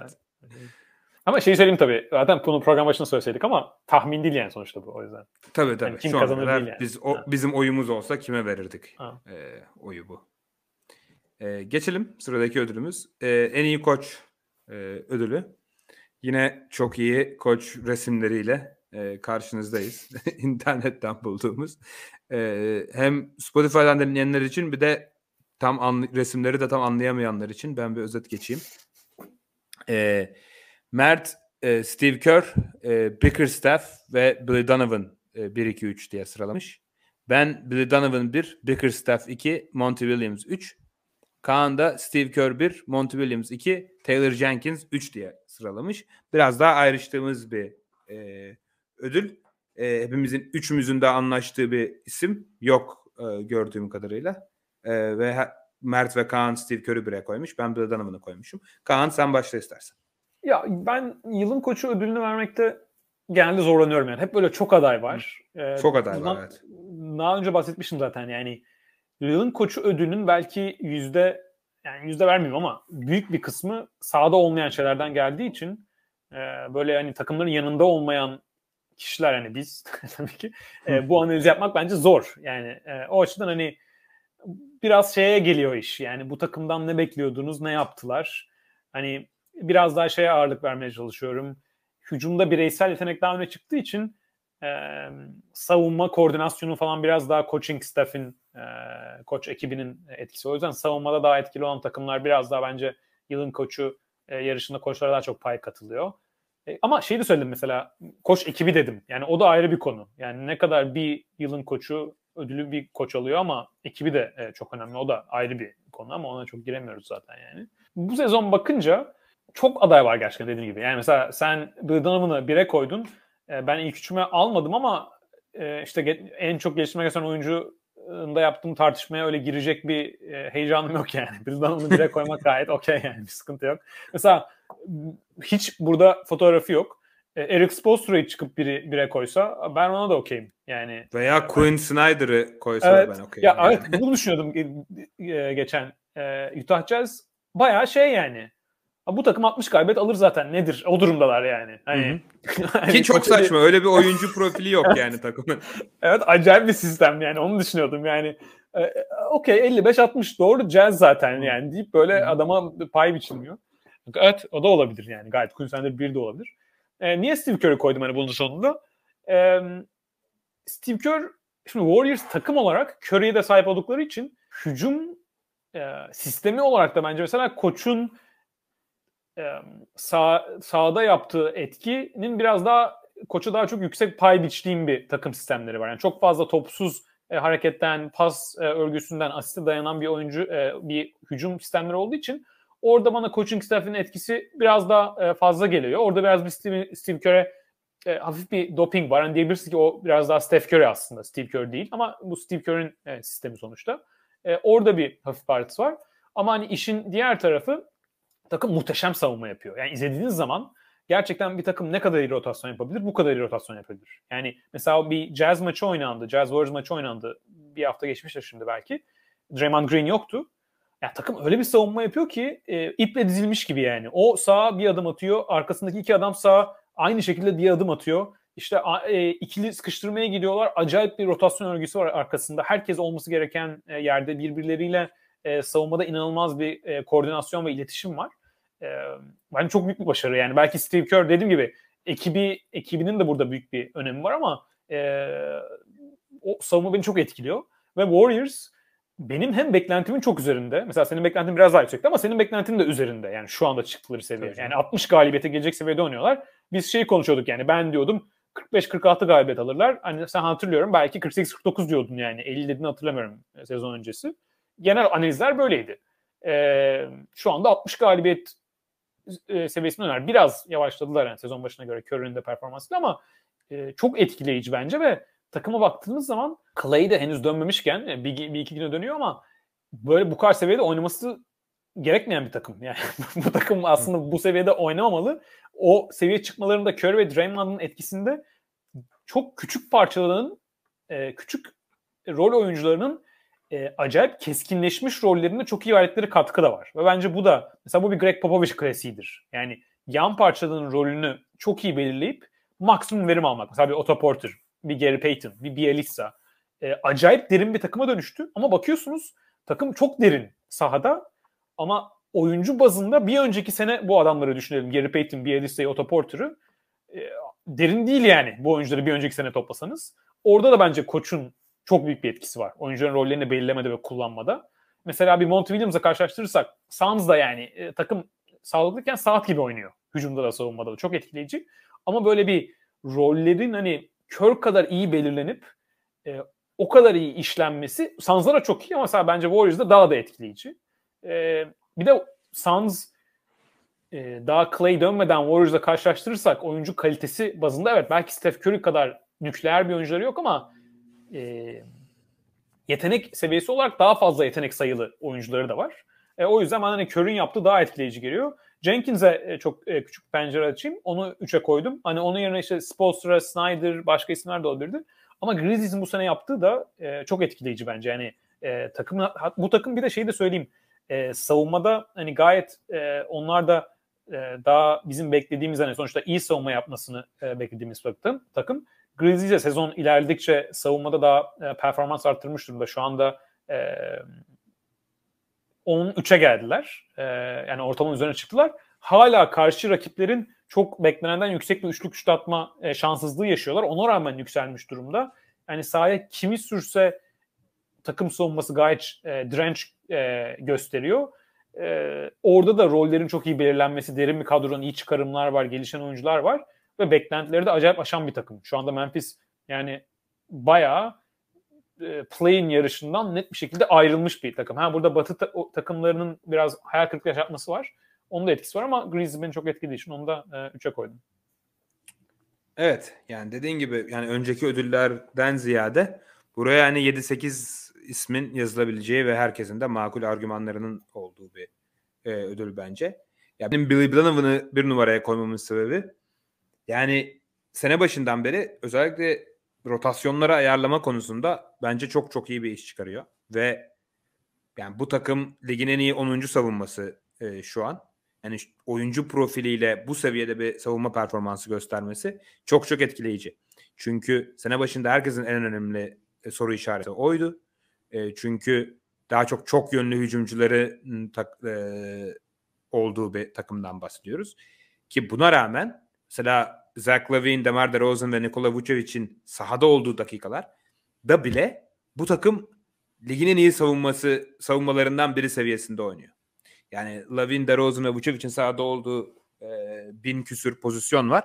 Burada 100 pozisyon başına 104 sayı yiyorlar sadece. Bu da ligin en iyi savunmalarından biri seviyesi aslında. Hani bu üç oyuncunun çok ciddi savunma kısıtlamalarına rağmen ki Zach Lavin biraz daha gelişti ortalama bir seviyeye biraz daha yakın bir savunmacı şu an. Ama etrafına her zaman o iki oyuncu, bir iki oyuncuyu çok çok iyi bulup mesela Javante Green'e çok ciddi bir e, rol biçti. Ayo, Ayo Dosunmu'dan çok ciddi bir katkı alıyor. Hep hangi oyuncuları hangileriyle oynatacağını çok çok iyi belirliyor gibi e, geliyor bana sene başından beri. Evet. Ve savunma tarafında gösterdiği e, başarının yanı sıra ligde de yakın maçları kazanmada e, en iyi takımlardan biri. E, hani şu ana kadar oynadığı performansa göre, skor farkına göre alması gerekenden en fazla galibiyeti alan e, ikinci takım. O da bana biraz daha koç başarısını işaret ediyor. Tabii DeRozan'ın saçma sapan üçlüklerinin de e, bunda katkısı tabii ki var. İlginç Ama bana o, tabii bana o tam tersini işaret ediyor. İlginç e, öyle söylemen. Yani bana niye? skor veriminin üstüne çıkması tabii ki DeRozan'ın çok yüksek bir yani şu maç sonu performansı var ama o performans bana çok daha oyunculara e, kalan bir şey ve şans faktörünün de daha yüksek olduğu bir şey. Yani takımın veriminin yukarısında oynaması e, galibiyet olarak e, bana hani ters biraz ters etki yapıyor. Bence öncelikle şans faktörü kesinlikle yani buna ben koç veya oyuncuya bir birinci sırada önem biçemem. Ama bence bir takım e, sezon boyunca e, skor farkından daha fazla yakın maçları daha fazla kazanıyorsa ben orada koçlara biraz e, değer biçiyorum açıkçası. E, ama biçilemeyebilir de tabii. Yani en fazla yakın maç kaybeden takım Indiana Pacers. Belki de ligin en iyi 2-3 koçundan biri Rick Carlisle var başlarında. E, iki tarafında argümanını e, anlıyorum açıkçası. Ama bana sahaya sürdüğü e, beşler ve takımına kazanma şansını verme konusunda Billy Donovan'ı oldukça e, meziyetli buluyorum. E, açıkçası yani Billy Donovan'da, Bickerstaff'ta, Monty Williams'da benim ilk üçüm hepsi tartışılabilir. Yani hepsi bence çok çok iyi bir iş çıkarıyor. Bickerstaff tabii ki burada çok en sürpriz isim. E, ve ligde beklentileri en fazla aşan e, takımın koçu. Ve kimsenin beklemediği bir şekilde çok uzun, çok büyük e, beşlerle bunu yapıyor. Adam Kevin Love'ı 3 numaraya koyuyor. Oluyor. Larry Markkinen de bütün sezon boyunca 3 e, numarada oynuyor ve başarılı oluyor. E, yani sene başında benim Evan Mobley, Jared Allen ikilisinin beraber oynamasına yönelik bile şüphelerim vardı. Tamamen e, haksız e, çıktım ve yani sene başında ortalama üstü savunmaya sahip olur deseniz herkesin şaşıracağı bir Cleveland kadrosunu ligin en iyi 2-3 savunmasından biri seviyesinde oynatıyor. Ve bence bu çok etkileyici. O yüzden onu da ödüllendirmek istedim. Cem ee, beni ikna ettin. Bickerstaff'ı 3'e alıyorum. Ee, o değiştirdi. Değiştirdim. Aynen. Tamam. Çok öyle. Çünkü gerçekten şöyle bir şey de var. Çok farklı bir şey oynuyorlar savunmada. Evet. Yani savunma hücumda da iki tarafta da hani bu uzun rotasyonunu o tabii biraz da burada hani şey de var. Takımda kanat yok. Yani öyle bir sıkıntı var. hani üç numara kimi koyacaksınız ama bunu yapmış olması Alan Mobley e, Mark'ınla Love'ı koyup oraya beraber şey yapması e, etkileyici gerçekten. Farklı bir şey yapması orada bir koç e, ekibin koçun değeri var. E, üçü aldım. Yani ikiye de alınır. Yani ben Kör'ün önüne şu anda koymam diye düşünüyorum ama Monty'nin önüne bile e, koyulabilir. Ya benim Steve Kerr'ü koymamın sebebi hızlıca söyleyeyim. Yani belki hani geçtiğimiz iki senede yani şu anda yaptığı şeyin aynısını yapıp sonuç alamamasını da, yüzünden ben biraz oradan değerini oradan notunu kırıyorum biraz açıkçası. Belki de çok adil bir şey değil. Ama bana sanki hani Curry Green odaklı çok net bir sistemi var. Hem hücumda hem savunmada. Ve bu oyunculara sahip değilken bu sistem çok iyi işlemiyor. Ama bu sistem Curry ve Green formlarının zirvesindeyken de çok iyi işliyor. Ama orada krediyi ben biraz daha oyunculara veriyorum. Yani Curry ve Green formdayken değil de doğru oyuncular varken. Yani James Wiseman yerine mesela topu dolaştırmayı daha iyi bilen işte Bielitsa, Otto Porter vesaire oynarken e, işliyor sistem. Ama biraz daha düşük seviye oyuncularla e, yürümüyor. E, belki bundan not kırmak çok mantıklı değil ama ben hani biraz daha oyuncu kadrosuna krediyi biraz daha dağıttığım için Körü almadım ama ya, alınması da gayet makul yani. Yok katılıyorum dediğine. Yani Körü böyle çok sıkıntılı bir takımı çözmek için ilk seçeceğim e, koç olmazdı. E, ama şeyi söylemek lazım. Warriors'da bu sistemi oynatan koç da en başından beri Steve Kerr. Yani Mark evet. Jackson yıllarını Mark Jackson altında. varken neler olduğunu gördük yani. Yani o yüzden hani bu sistemi yaratan olduğu için bir de şeyi de düşünmek lazım yani. iki sene önce Curry ile girdiler sonra Curry sakatlandı bir daha maç oynayamadı. Yani sistemi değiştirse ne olacak değiştirmese ne olacak o oradan sonra. Geçen sezonda evet Wiseman sıkıntı yarattı ama sezon sonunda acayip bir profil yani çok yüksek yine sistem işliyordu. Yani o başarıyı gösterdiler. Mesela Bickerstaff de bu kadroyla şu ana oynana kadar geçen senelerde acayip kötü performans koç sezonları Tabii. oldu. Çok o yüzden hani belki ona da sadece bu işe yarıyor şu anda. Yani anlatabildim mi? Hani e, o açıdan o, oraya girmek koçlardan mesela Monty Williams da iki senedir çok iş yapıyor. Ondan önce benim NBA'de en beğenmediğim koçlardan belki Chris Paul oynatıyor. Mont yani katılmıyorum böyle bir yoruma. Bence Monty Williams etkili ama hani her koç için her koç için olmasa bile bir sürü koç için hani bu Steve Kerr'e yaptığın argümanın farklı şeylerini zorlayabilirim yani öyle söyleyeyim. Doğru. Doğru diyorsun. Ya çok emin değilim zaten bu 3 numaramdan. Şimdi o zaman sen de Steve Kerr'ü önce... Steve Kerr'ü içer o zaman sen de e, anlaşmış oldun. Ben, Yok ben acaba şimdi bahsederken Quinn Snyder veya Spolstra'yı alsa mıydım diye düşündüm. Evet, Quinn Snyder'ı bire alıp kapayabilirim yani şu anda bu, bu, bu, bu Evet öyle bir yarış yani. o yüzden e, geçebiliriz bence bir sonrakine. Peki bir sonraki ödülümüz. Evet. Ve e, ana yemeğe geldik. E, ligin en değerli oyuncusu. E, MVP yarışı.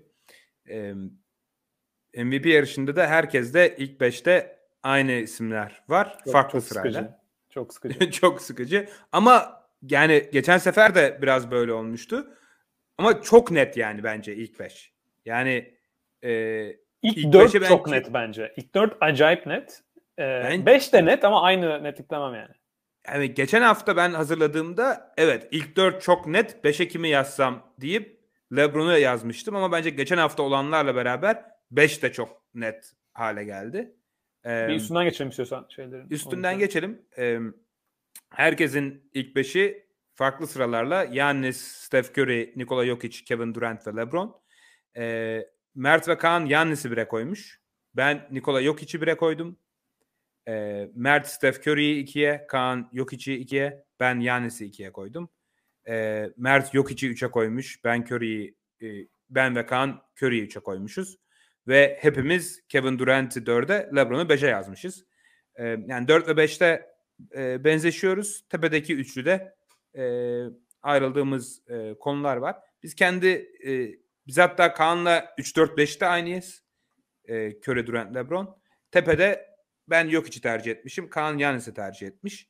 E, istersen başla. Yani ne kadar yakındı e, tepedeki üçlü buna veya tepedeki dörtlü beşli. O basamak çizgilerini nerede çektin? Bir bahset istersen.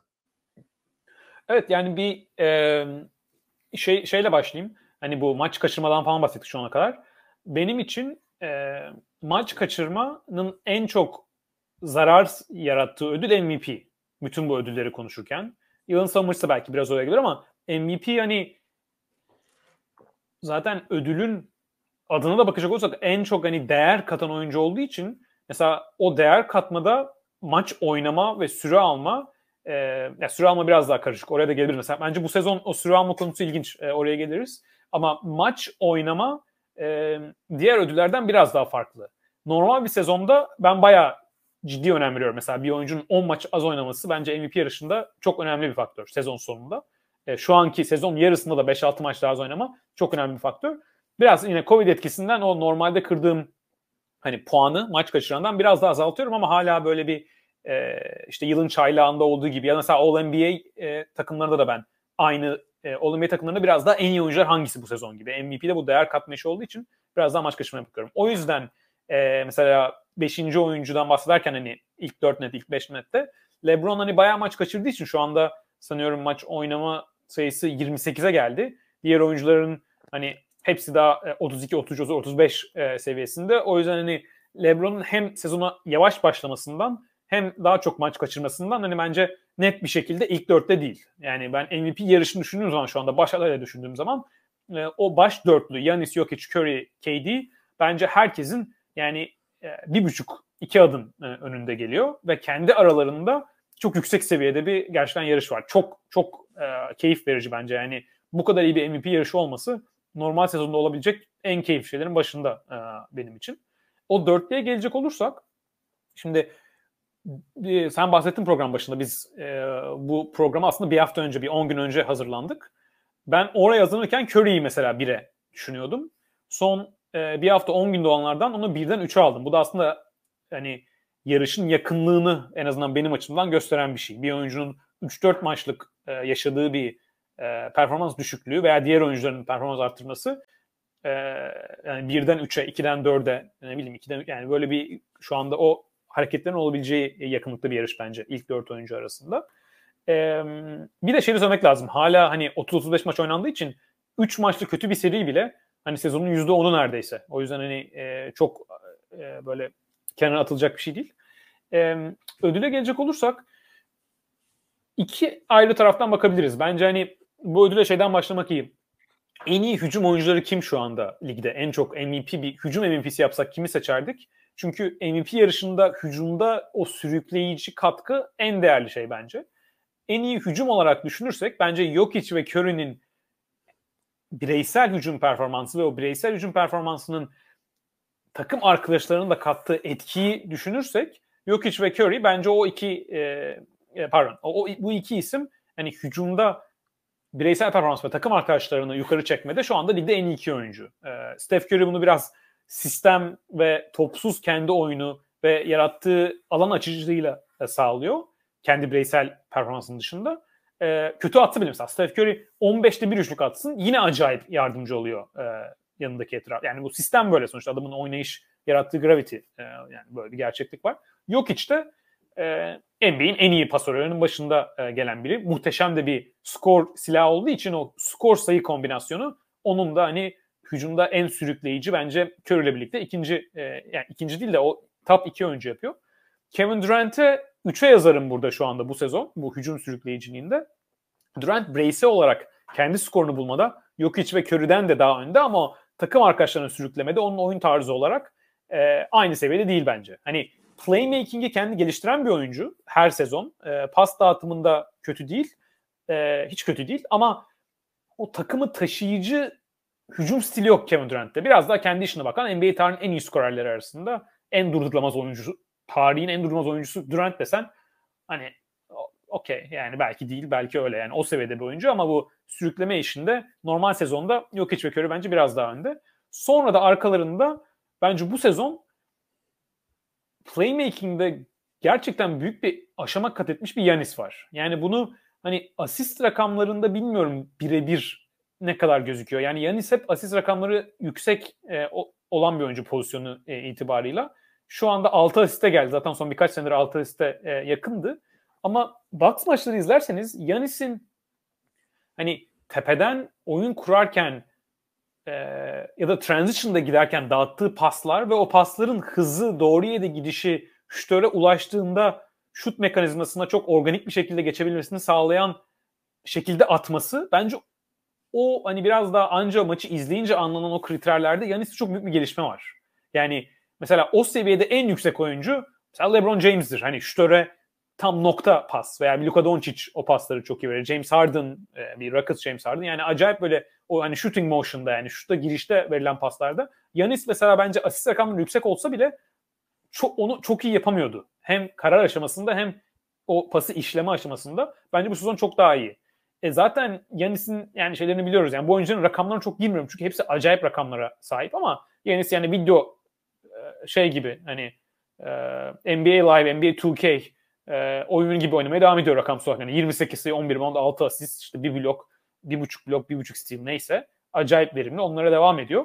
O yüzden hani bu hücum katkısı bence playmaking'inin daha keskinleşmesiyle evet Jokic, Curry, Durant seviyesinde değil ama onlara çok yakın bir e, seviyeye gelmiş durumda. Şimdi hücumda resmi böyle çektik değil mi? Jokic, Curry, arkadan Durant, arkadan Yanis, LeBron oraya koyabiliriz. İşin diğer tarafına baktığımız zaman da Yanis senin yılın savunmacısı adayın. Benim ikinci, üçüncü, bire de koyabiliriz.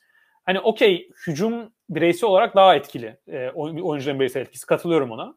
Ama bir oyuncu hücumda bu kadar yüksek seviyedeyse Yanis gibi hem kendi bireysel hem bence bu sezon playmaking'i e, yılın savunmacısı bir de, bir de seviyesinde e, bir katkı yapıyorsa savunmada pozisyon itibariyle de Yanis çember koruma ve yardım savunmasında bir hani bir kısanın verebileceği katkıdan çok daha yüksek bir katkı görüyor pozisyon olarak da o çift yönlü etki. Ben bu çift yönlü oyuncu tabirini çok sevmiyorum ama Yanis'in hem hücumda hem savunmada kazanmaya bu kadar yüksek bir katkı vermesi bu kadar yakın bir yarışta beni orada bire o itti. Yani yoksa dediğimiz gibi rakamlara bakarız, etki ölçümlerine bakarız. Hepsine de bakıyorum. Söyleyebilirim bu dört oyuncu çok net. Yani orada zaten hani e, ayrı bir seviyedeler. Bireysel, verim, skor hepsinde orada. Ama Yanis'in hücumda çok gerisinde olmaması bu oyuncuların savunmada verdiği o katkı ve Bucks'ın da sahadayken çok yukarı bir e, seviyeye taşıması beni orada e, bire attı. Aslında Curry yukarılardaydı. Curry'de biraz şey durum var yani hem biraz uzamış bir e, dönemde şut sıkıntısı yaşıyor. Kendi seviyesi olarak. Yoksa hala inanılmaz seviyede ama kendi seviyesi olarak. Orada biraz geri düşme var. Bir de diğer oyunculara göre biraz daha fazla kötü maç çıkarabiliyor Steph Curry bu sezon e, şu ana kadar. Hani oradan da hafif puan kırdım ama bunlar çok büyük şeyler değil zaten çok yakın bir yarışta nereden puan kırıldı diye bakınca Curry'yi oradan kırdım. Yok de bir notum var ona geleceğim ama sen istersen bir gir sonra ben yok içten devam ederim. Niye orada 1-2'de e, yok hiç mesela 2'ye aldım. Okey abi. Ee, sen çok iyi özetledin zaten özellikle Yannis e, kısmını. Yani Yannis'in bence de hücumda gösterdiği gelişim biraz göz ardı ediliyor. Yani MVP adayları bütün isimler arasında pozisyon 100 pozisyon başına en fazla sayı atan oyuncu Yannis. Ee, en fazla asist yapan ikinci oyuncu da Yannis. Yani takımına için hücum hem skor üretmede hem asist tarafında takımına katkıda hani LeBron'un da önünde, Curry'nin de önünde, Durant'in de önünde. E, bu çok etkileyici e, bir kere ve e, yani verimi de lig ortalamasının bayağı bir üzerinde %61 ile e, gerçek şut e, yüzdesi var.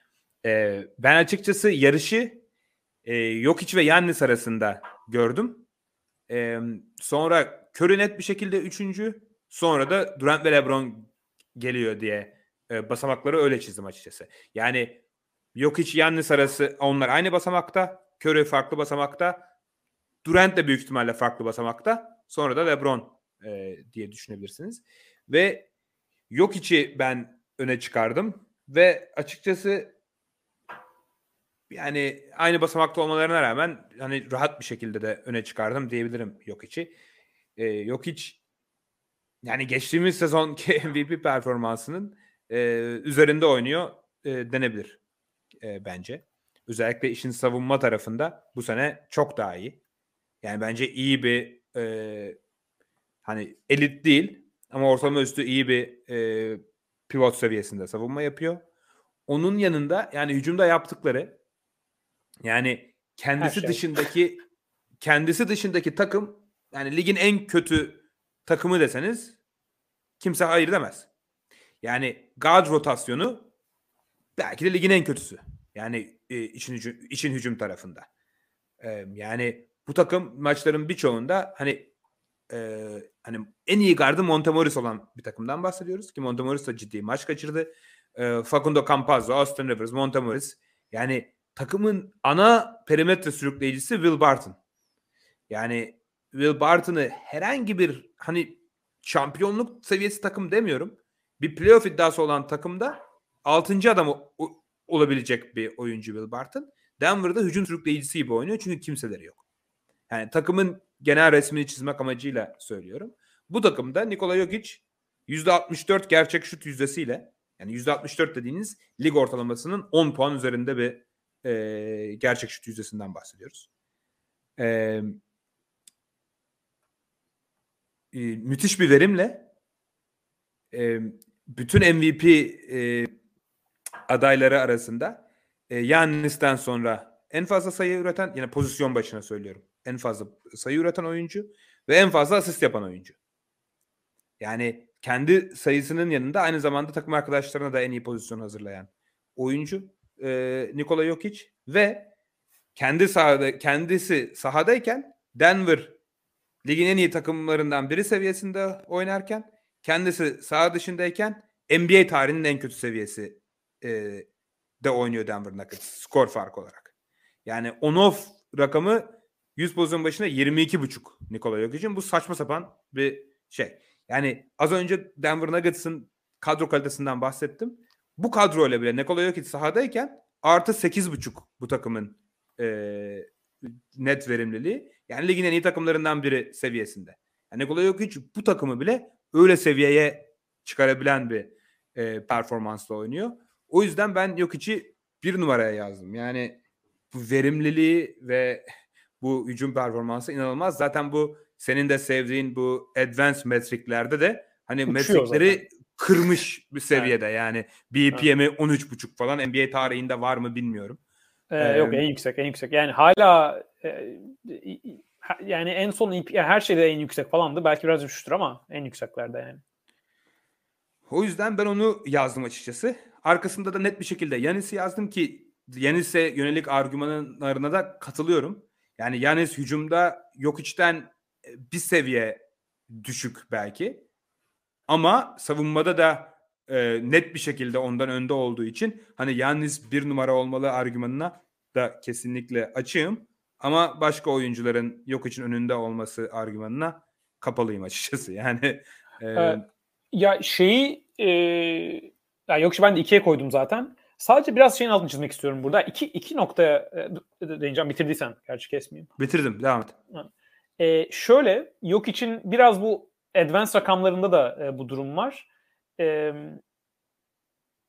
bence artı e, eksisinde orada biraz bir hani takımın o kadar kötü olmasından kaynaklanan fazla bir getiri var. Yani evet Hı-hı. takımı o seviyeye çıkması tek, çekmesi çok etkileyici. Ama takımın o yokken bu kadar dökülüyor olması çünkü sakatlıklar da var burada. Yani normal bir takım değil. Yok hiç kenardayken Nuggets. Yani böyle bir takım kadrosu yani, yani normal bir takım dediğim şöyle e, yani Pistons olur, Magic olur. Yani hani yok hiç yokken. Öyle bir durum olduğu için e, ve takımın hani pivot rotasyonu da yok hiç dışında çok fazla olmadığı için acayip yıkılıyor takım. Yani o da hem bu advanced rakamların hem plus minus'larına biraz fazla etki ediyor. Yani orada bir durum. Mesela şeye bakarsak e, sadece plus minus'ına bakarsak bile e, 100 pozisyon başına 22.5 yok için artısı Steph Curry'nin de mesela 20.4. Yani Curry sağdayken değilken ve Curry'nin hüc- sadece hücumdaki plus minus'ı yok içinde önünde. Yani sadece oraya bakacak bile olursak e, yok için aslında bu plus minus'ına daha büyük gelen taraf savunmada geliyor. Şeye katılıyorum. Evet yok hiç iyi bir savunmacı ama yok hiç ligde hani ligi düşünelim, NBA'yi düşünelim savunma plus minus'ı en yüksek alan uzun ligde kim olmalı? Yok hiç olmamalı. Yani bu çok Doğru. burada bu çok bariz bir nokta. O yüzden orada biraz bir yani şişirme demek istemiyorum ama e, orada biraz o rakamların şu andaki ölçümde Nuggets'ın rotasyon yani kadro itibariyle e, bir sıkıntı var ve yok içe burada avantaj olarak geliyor bu rakamsal olarak.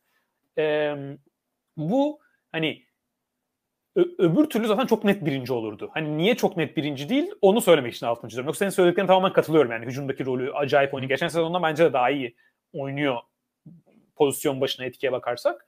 Ee, sadece hani bu bu işin bir kısmı. Yani hani e, evet bu plus işin bir kısmı, rotasyon işin, e, işin bir kısmı. Orada da açıkçası ben hani Steph Curry'yi de hani sen e, şey seviyeleri ayırırken Yanis ve Jokic'i bir seviyeye koydun. Benim Curry'yi oraya koymam da Curry'nin sahadayken hani hücumda getirdiği bu muhteşem etki dediğim gibi yok için de üstünde. Yani Curry sahada e, ken plus minus etkisi yok içe göre. Ve şeyi düşünüyorum yani Curry dışında e, Warriors'a bakalım. Ya bu takım bu kadar iyi olmamalı Curry hücumdayken. Doğru. Sahadayken. Doğru. O, onun da öyle bir argümanı var ve şeyin altını çizeyim yani dalga geçilebilir işte son iki maçta bilmiyorum artık 20'de 2 mi üçlük attı ne olursa olsun. Ya adam sahadayken hücumun çıktığı seviye e, çok ayrı bir seviye. Yani topsuz oyunu ve yarattığı tehdit açısından. Bu hani belki bazı insanlara aynı değerde gelmeyebilir böyle yani fazla Curry'e e, pay veren bir yorum olabilir ama şu anki gerçeklik bu bu sezon Warriors'da. Belki düşebilir ilerleyen maçlarda hani hafif düşüş var. Ama üçlük yüzdesi yüzde Curry'nin üçlük yüzdesinin 41 insanlar çok takılıyor yani 39 ya da 42 olmasıyla. Yani yüzde o üçlük dediğiniz şey sizin maç başına yani nokta kaç sayı fark edecek? Yani Curry yüzde 39 attığı zaman e, bir sonraki maç daha mı az tutulacak %43 attığına göre? Yani böyle bir şey yok. O yüzden hücumda getirdiği o inanılmaz katkı Curry'nin bence devam ediyor ve bu Warriors'a net bir şekilde yansıyor rakamsal olarak da, başarı olarak da. O yüzden ben de hani Curry'nin onlarla aynı seviyede beni getiren şey o e, Steph Curry için. Kevin Durant'i bir alt yani yarım basamak altı koymaya okeyim yani ona okeyim ama bence onlara daha yakın mesela LeBron olduğundan. O yüzden öyle bir e, paket yaptım. Ama Durant'i koymazdım mesela bu üçünün önüne onu söyleyebilirim. E, yok hiç bir şey mi söyleyecektim pardon. Yok yani ben Durant'in pek açıkçası o 3'e çok yakın olduğunu düşünmüyorum. Yani bir farkım o. Yani ha. onu da sen bahsettin zaten. O yüzden çok uzatmaya gerek yok. Yani kendi takımının hücumunu veya savunmasını kendi bireysel performansını yükselttiği kadar yükseltemediğini e, düşünüyorum. Ha. Yani Brooklyn Nets evet birçok problemi var. Onlar da çok maç kaçırdı falan ama yani Kevin Durant sahadayken Brooklyn Nets'in daha iyi bir takım olması gerekiyor şu an olduğunda. Yani ben o yüzden öyle bir fark görüyorum. Yani Durant sahadayken Brooklyn Nets 100 e, pozisyon başına 4 artı 4 yani. E, çok etkileyici değil açıkçası o kadroyla yani. Evet. Ya Nets için bir şey sadece hani geçen sezonki Nets bence fazla akılda kaldığı için şu anda Nets'in aslında hücum olarak bayağı kötü oyuncular oynatıyorlar. Evet Durmadan. ve Joe Harris, Joe Harris hiç oynayamadı yani. O çok evet. etkiliyor. Yani Bruce Brown giriyor işte hani Patty Mills okey şut atıyor orası okey ama yani Blake Griffin'i denediler olmuyor. DeAndre Bambury oynuyor işte bu artık çaylakları falan oynatıyorlar. Yani o yüzden kötü bir hücum takım hani Harden Durant dışında tabii Harden Durant var oradan katılıyorum. E, yok için son ekleyeceğim not. Şimdi dakikadan bahsettik. E, bir iki önce bir iki sene önceye dönersek mesela Yanis e, maç başına 30-32 dakika oynuyordu ve e, e, Bucks acayip fark atıyordu karşı rakiplere. Oynaması gerekmiyordu. O yüzden hani bence o hmm. Bir sürü insanın ka- e, kaçırdığı bir şeydi. Hani rakamları 35 yerine 30 dakika oynadığı için daha kötü gözüküyordu. E, pozisyon başına çevirmezseniz orada bir sıkıntı vardı. Çünkü zaten fark atıyorlardı. Yok hiç de bence onun e, çok hafif tersi bir durum var. Yani dediğim gibi yani bunu sadece 1 ve 2'de çok yakın oldukları için küçük bir ayrım yapmada kullanıyorum ama yok için bu sezon maç başına e, 32-33 dakika oynuyor olması yaptığı bu etkinin yani NBA tarihi seviyesinde bahsediyorsak orada biraz hafif bir eksi. Çünkü yok için daha çok sahada kalması bu takım için daha iyi olur. Çünkü bu takım evet. 60 galibiyet seviyesinde değil. Ve yok için bu plus minus rakamları, bireysel verim rakamları hepsi 35-36 dakika oynasa düşme ihtimali daha yakın. Yani kesin düşer demeyeyim. E, ama e, plus minus'ınız bu kadar iyiyse demek ki daha çok oynarsanız takım daha çok kazanacak. Çok net. Eğer takımınız evet. 60 galibiyet seviyesinde buna gerek yok. Ama takımınız %50 galibiyet seviyesindeyse 4-5 dakika daha fazla oynaması çok daha değerli olur bence yok için. Ve verimi de düşer. Çünkü daha çok yorulacak, daha çok zorlanacak. O yüzden MVP olarak kazanmaya katkıda o dakika süresi bence hafif sıkıntılı e, yok içinde bu sezon. Ama doğru karar. Yani daha da yıpratmaya gerek yok. Adam inanılmaz bir e, yük kaldırıyor. Zaten mesela verimi yani. de hafif düştü. Yani sakatlanacak. 5 dakika daha fazla oynatsan nereye gidecek Yine kaybedecek. Evet. yani. Aynen. Yani 5 kaybet fazla alacak. Playoff'ta ilk turda elenecek. Ne olacak yani? Hı-hı. Hani Murray dönmezse diye diyorum sağlıklı. O yüzden doğru karar ama MVP yarışında bence hafif bir eksi. Yani o da mesela bence Curry'i aynı seviyeye getiriyor yok içle. Yani ben o açılardan bakınca o yüzden hani onu da kullandım Yanis'i bire koyarken.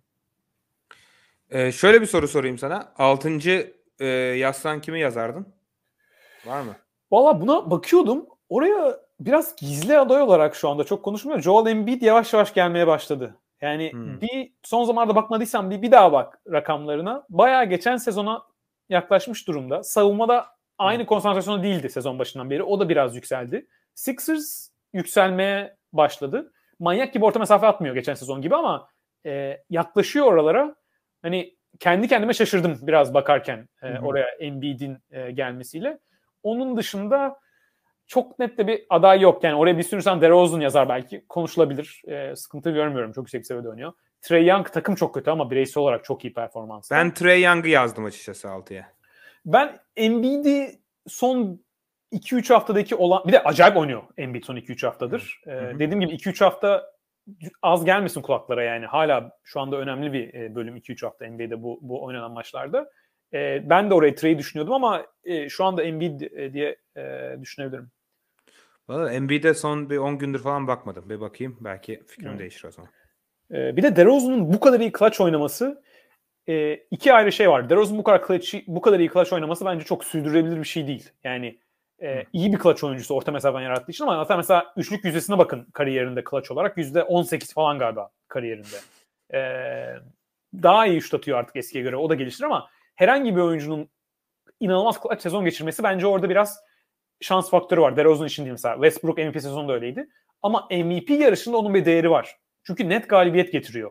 Yani evet, evet. belki oyuncu değerlendirmesinde çok ciddi almadığım bir şey normal son clutch performans ama MVP değerlendirmesinde bayağı iki maç kazandırdı. Yani çünkü attığı şutlar e, bir de gerideyken attığı şutlardı. O yüzden o clutch etkisi onu da ölçen bir e, hazır, hazırlanırken koymadım ama çok iyi ölçen bir e, grafikle e, bir e, istatistiksel e, ölçüm de var. Böyle high leverage dakikalarda yani önemli dakikalarda oyuncu performansını ölçen bir metrik var. DeRozan açık ara birinci orada şu anda bu sezon. Onun da etkisiyle e, daha 6'yı yani 5'i zorlaması bence zor gelir ama 6'yı zorlamaya gelebilir. Ya bir de bu adama kötü kontrat dediniz sene başında yani inanamıyorum size. Aynen bize bize bize inanma. ee, geçelim o zaman All NBA e, takımlarımıza istersen. All NBA takımlarımız sırayla gideceğiz. 1-2-3 yaptık. Ee, All NBA birinci takımımızda fazla tartışmaya e, mal bırakmamışız. Zaten Hepimiz- konuştuk oyuncuları yani. Konuştuk zaten. Steph Curry, Trey Young, Kevin Durant, Giannis ve Jokic e, olmuş All NBA birinci takımımız. Tabii hile yapıp LeBron'u alabilirdik buraya. Yani LeBron Trey Young'dan daha iyi bir sezon geçiriyor ama hani pozisyonlar olduğu için hani LeBron yani bu LeBron Durant Giannis'ten herhangi birinin hani guard pozisyonuna yazmak biraz abartı olacağı için e, Trey Young'ı orada tercih ettik. Ee, çok az sadece Trae Young'a ekleyeyim çünkü diğer dört oyuncuyu hani MVP yarışında da e, konuştuk. Hı hı. Hawks'ın bu sezonki sıkıntıları savunmadan geliyor. Yani ve Trae Young geçen sezona göre bu sezon daha kötü savunma yapmıyor. Trae Young hep kötü savunma yapıyor. Yani orada bir orada bir değişim yok. Ama hücum etkisi bence şu anda geçen sezondan da daha iyi bir hücum sezonu geçiriyor. Yani üçlük inanılmaz zor üçlükler kullanıyor ve daha iyi atıyor bu sezon. Ee, playmaking'i zaten NBA'in en iyileri, en baş seviyelerinde ve o seviyede olmaya devam ediyor. Ve top kaybı e, sayısına değil, top kaybı... Şimdi bu kadar çok top kullanan oyuncularda insanlar maç başı top kaybına bakıyor. Bu kadar çok pozisyon kullanan e, oyuncularda top maç başı top kaybından çok oyuncunun top kaybı yüzdesi biraz daha açıklayıcı oluyor. Çünkü top ellerinde çok olduğu için pozisyonların yüzde kaçında top kaybediyorlar. Biraz daha iyi bir ölçüm bu basketbol referansta var. Mesela orada da e, top kaybı e, oranı Trey Young'ın hani kariyeri boyunca 17-16'da gezerken 15'in biraz altına gelmiş e, durumda burada %15'in. Hani o playmaking e, karar vericinde de bence bir iyileşme var. Ve sahadayken Atlanta hücumu uçuyor yani Trey Young sahadayken. Hani takımda da böyle acayip iyi hücumcuların olduğu e, Trey Young dışında acayip yaratıcıların olduğu e, bir takım da değil. Zaten şu anda NBA genelinde en iyi ikinci hücum. Ve Trey Young bu heliocentrik oyuncu hani güneş sisteminin merkezindeki oyuncu olarak e, acayip bir hücum performansı veriyor. O yüzden Hawks'ın kötü performansı Capella ve diğer oyuncuların düşüşünden biraz daha. Trae Young'da ne kadar puan kırılır bence çok kırılmamalı. Çünkü geçen sezon da aynı savunma yapıyordu. Bu sezon aynı savunma yapıyor. Daha da iyi hücum ediyor. Ee, o yüzden ben hani ilk, onun bir birinci düşündüm. Ya Trey Young inanılmaz bir sezon geçiriyor ya. Yani Trey Young yani lig ortalamasının üzerinde verimle yani 28 sayıdan fazla neredeyse 10 asist averajlıyor. Ee, sahanın her yerinden e, daha verimli şut atıyor. Yani bu kadar fazla zor şut kullanıp %37.5'la e, üçlük sokuyor. E, ikilikler ikilikten de daha iyi sokuyor. Yani dediğin gibi zaten Atlanta Ligi'nin en iyi hücumlarından biri ve bunun lokomotifi Trey Young. Yani Trey Young hani Atlanta savunmada bu kadar kötü olmasa biraz daha fazla galibiyetler olsa Trey Young'a MVP yarışında ciddi bir adı geçebilir yani. Ha, katılıyorum. Ee, o seviyede bir oyuncu ama Atlanta'nın biraz daha toparlaması lazım. Hani Ya- Trey Young da işin savunma tarafında bir şey getirmediği için Evet. hani o, oradan eksi yazıyor tabii yani e, MVP yarışında doğal olarak. Evet yanlış anlaşılmasın yani savunmada kötü olması eksi yazmıyor demek istemedim zaten. Hani sen öyle demiyorsun tabii, da hani tabii. belki Yok, yanlış anlaşılmış olabilir. Hı. Savunmada net bir eksi var. Sadece pozisyon icabı olarak da hani guard olarak da biraz daha saklanabildiği falan filan da olduğu için hani e, orada da o eksi eksi ama bir pivot pozisyondaki eksi kadar da değil. Şeyi söyleyeyim sadece Trae Young'ı kapatırken. Şu anda asist yüzdesi %48.5'a dayanmış durumda. Bu ne demek? Sahadayken e, takım arkadaşlarının bulduğu her iki basketin birinin asistini Trae Young yapıyor ve bunu bu yani maç başına neredeyse 30 sayı atıyor. Her takım arkadaşının attığı iki basketin birini asist yaparak yapıyor ve bu kombinasyonun sonucu ligin en iyi ikinci hücumu. Takım verimi olarak. Zaten bu, bu yani İnanılmaz. olay bu zaten. Yani. Ee, All NBA ikinci takımına e, geçelim. All NBA ikinci takımında e, hepimizin e, beşinde olan e, üç tane isim var. E, Ja Morant, DeMar DeRozan ve LeBron James. E, kalan iki isim de ayrışmışız. Ben Chris Paul'u, e, Mert Zach Lavine'i, sen Donovan Mitchell'ı koymuşsun. E, pivot içinde ben ve Mert Rudy Gobert'i koymuşuz. Sen Joel Embiid'i koymuşsun. E, istersen hani bahsetmek istediklerinden hızlıca bahset veya ayrıştığımız yani Donovan Mitchell ve Embiid'den bahset sen bilirsin.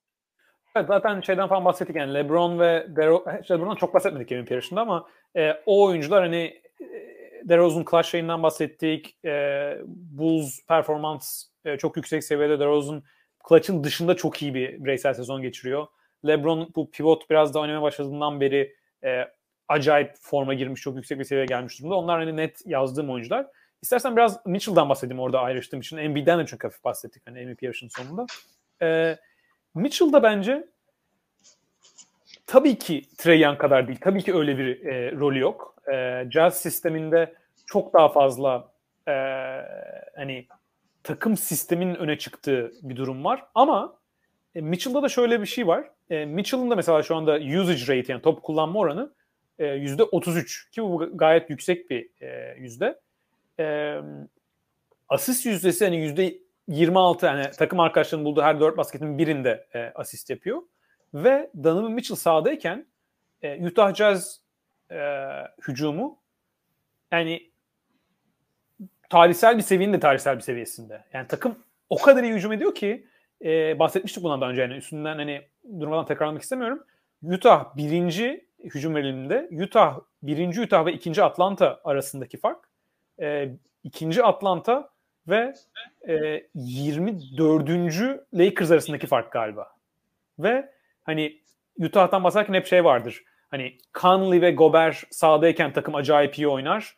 E, oradan etkileri gelir. O durum hala devam ediyor. Ama Mitchell o durumun o galibiyet hani Conley Gobert ikilisinin karşı benchlere karşı yarattığı avantaj bu sezon çok daha savunma tarafından geliyor. Mitchell sahadayken takımın hücumu acayip daha bir şekilde maksimize e, seviyeye geliyor. Ve Mitchell bunu az önce açıkladığım gibi net bir şekilde takımın birinci hücum opsiyonu ve rolü belki bir Trey Young seviyesinde olmasa bile maç başına hani 26 sayı 5 asist yapabilecek bunu verim olarak lig ortalamasının üstünde yapabilecek bir seviyede ligin çok çok büyük farkla en iyi hücum ta- e, takımının tartışmasız hücum lideri olarak bir guard pozisyonunda bence acayip büyük bir etki yapıyor şu anda bu sezon.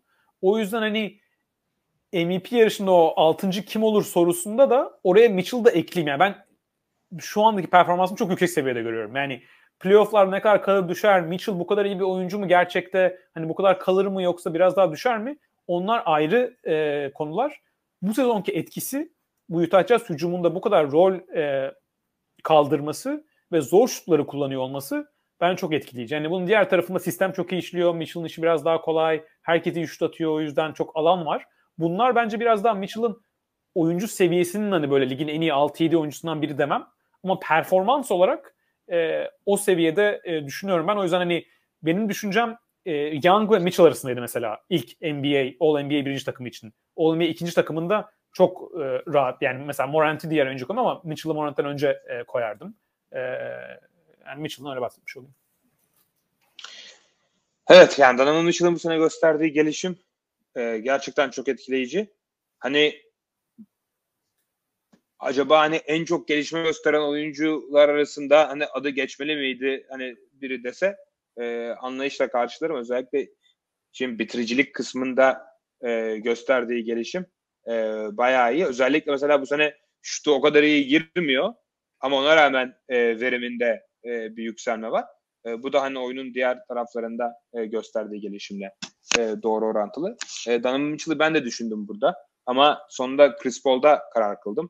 E, Chris Paul e, yani yaşının da verdiği etkiyle rolü biraz daha azaldı. Yani rolü azaldı demeyelim top kullanım oranı biraz daha e, azaldı e, diyebiliriz.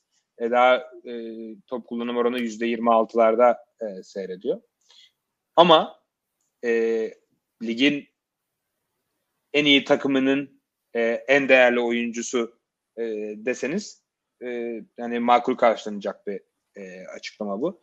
E, kariyerinin en iyi e, pas ve asist sezonlarından birini geçiriyor. Yani bu yaşında e, top kullanım oranının azalmasıyla beraber keskinliği iyice e, artmış durumda. E, tamamen sahadayken her oyunda oyunda olan her şeyi e, tamamen kontrol eden ve domine eden bir e, oyuncu. Asist e, zaten e, şu an ligin asist lideri. E, skorerliğinde bir e, düşüş var ama e, yani Phoenix onun da çok fazla böyle skor üretmesine de gerek duymuyor e, açıkçası. Ve ligin en iyi ikinci savunması Phoenix ve Chris Paul bunun çok çok önemli bir e, parçası. Yani bir point guard pozisyonundan savunmanın lideri olabilecek ender oyunculardan biri e, gerçekten. Ve bunu e, çok çok iyi bir seviyede e, beceriyor. Ben o yüzden e, Chris Paul'u yazdım açıkçası. Ama hani John Morant'e göre e, o kadar net bir şekilde yazmadım. Yani John Morant orayı çok net bir şekilde hak ediyor bence. E, ama Chris Paul'u diğerlerinden ayıran e, bir şeyde e, Chris Paul'un e, diğerlerinden daha fazla dakika ve daha fazla maç oynaması. Yani Chris Paul ya hiç maç kaçırmadı ya bir maç kaçırdı sezon başından beri. 38 maçta da oynadı. Oynadığı dakikalar da daha fazla. Ve sahaya kattığı performanslar yakın olunca e, ben e, oynadığı dakikayı e, biraz daha e, değerli e, gördüğüm için e, onu yazdım. Evet, Kaan yayın, yayından e, düştü. E, ben de bu teknoloji kısmında kadar iyi değilim. O yüzden elimden geldiği kadar yansıtabileceğim. Biraz daha problemli olacak ama e, ben ben bitireceğim programı. E, zaten dediğimiz gibi e, hepimizin benzer isimleri var. Bence bazılarının üzerinde çok da durmaya gerek yok. E, yani John Morant e, çok maç kaçırmamış olsa belki All-NBA birinci takımında da e, adı geçebilecek. Belki MVP yarışında da e, adı geçebilecek bir e, oyuncu olabilir. Belki ilerleyen programlarda e, daha yukarılarda yer alabilir ama bu oyuncuların hepsinden daha az maç e, oynadığı için e, daha yukarısını göremiyor şimdilik. E, ben burada açıkçası Rudy Gobert ve Embiid arasında çok yakın e, görüyorum. Embiid sezonu oldukça yavaş başlamıştı. E, Rudy Gobert ise e, yani o da son dönemde vites arttırmasına rağmen biraz daha istikrarlı e, sezon başından beri oynuyor. Daha fazla e, maç ve dakika oynadı ve e, ligin en iyi takımlarından birinin e, ligin en iyi savunmalarından birinin bel kemiği ve hani çok çok önemli bir parçası ve o olmadığı takdirde hani ligin en iyi savunmalarından biri, ligin en iyi takımlarından biri seviyesinden ortalama bir seviyeye e, düşebilecek bir e, takım müteahhitçiz. Embiid ise e, yani Philadelphia hani Embiid'in bu performansına rağmen hani Embiid'in çok da yukarıya çekemediği bir takım ki hani yetenek baremi açısından e, çok da e, düşük seviye bir takım değil açıkçası e, Philadelphia.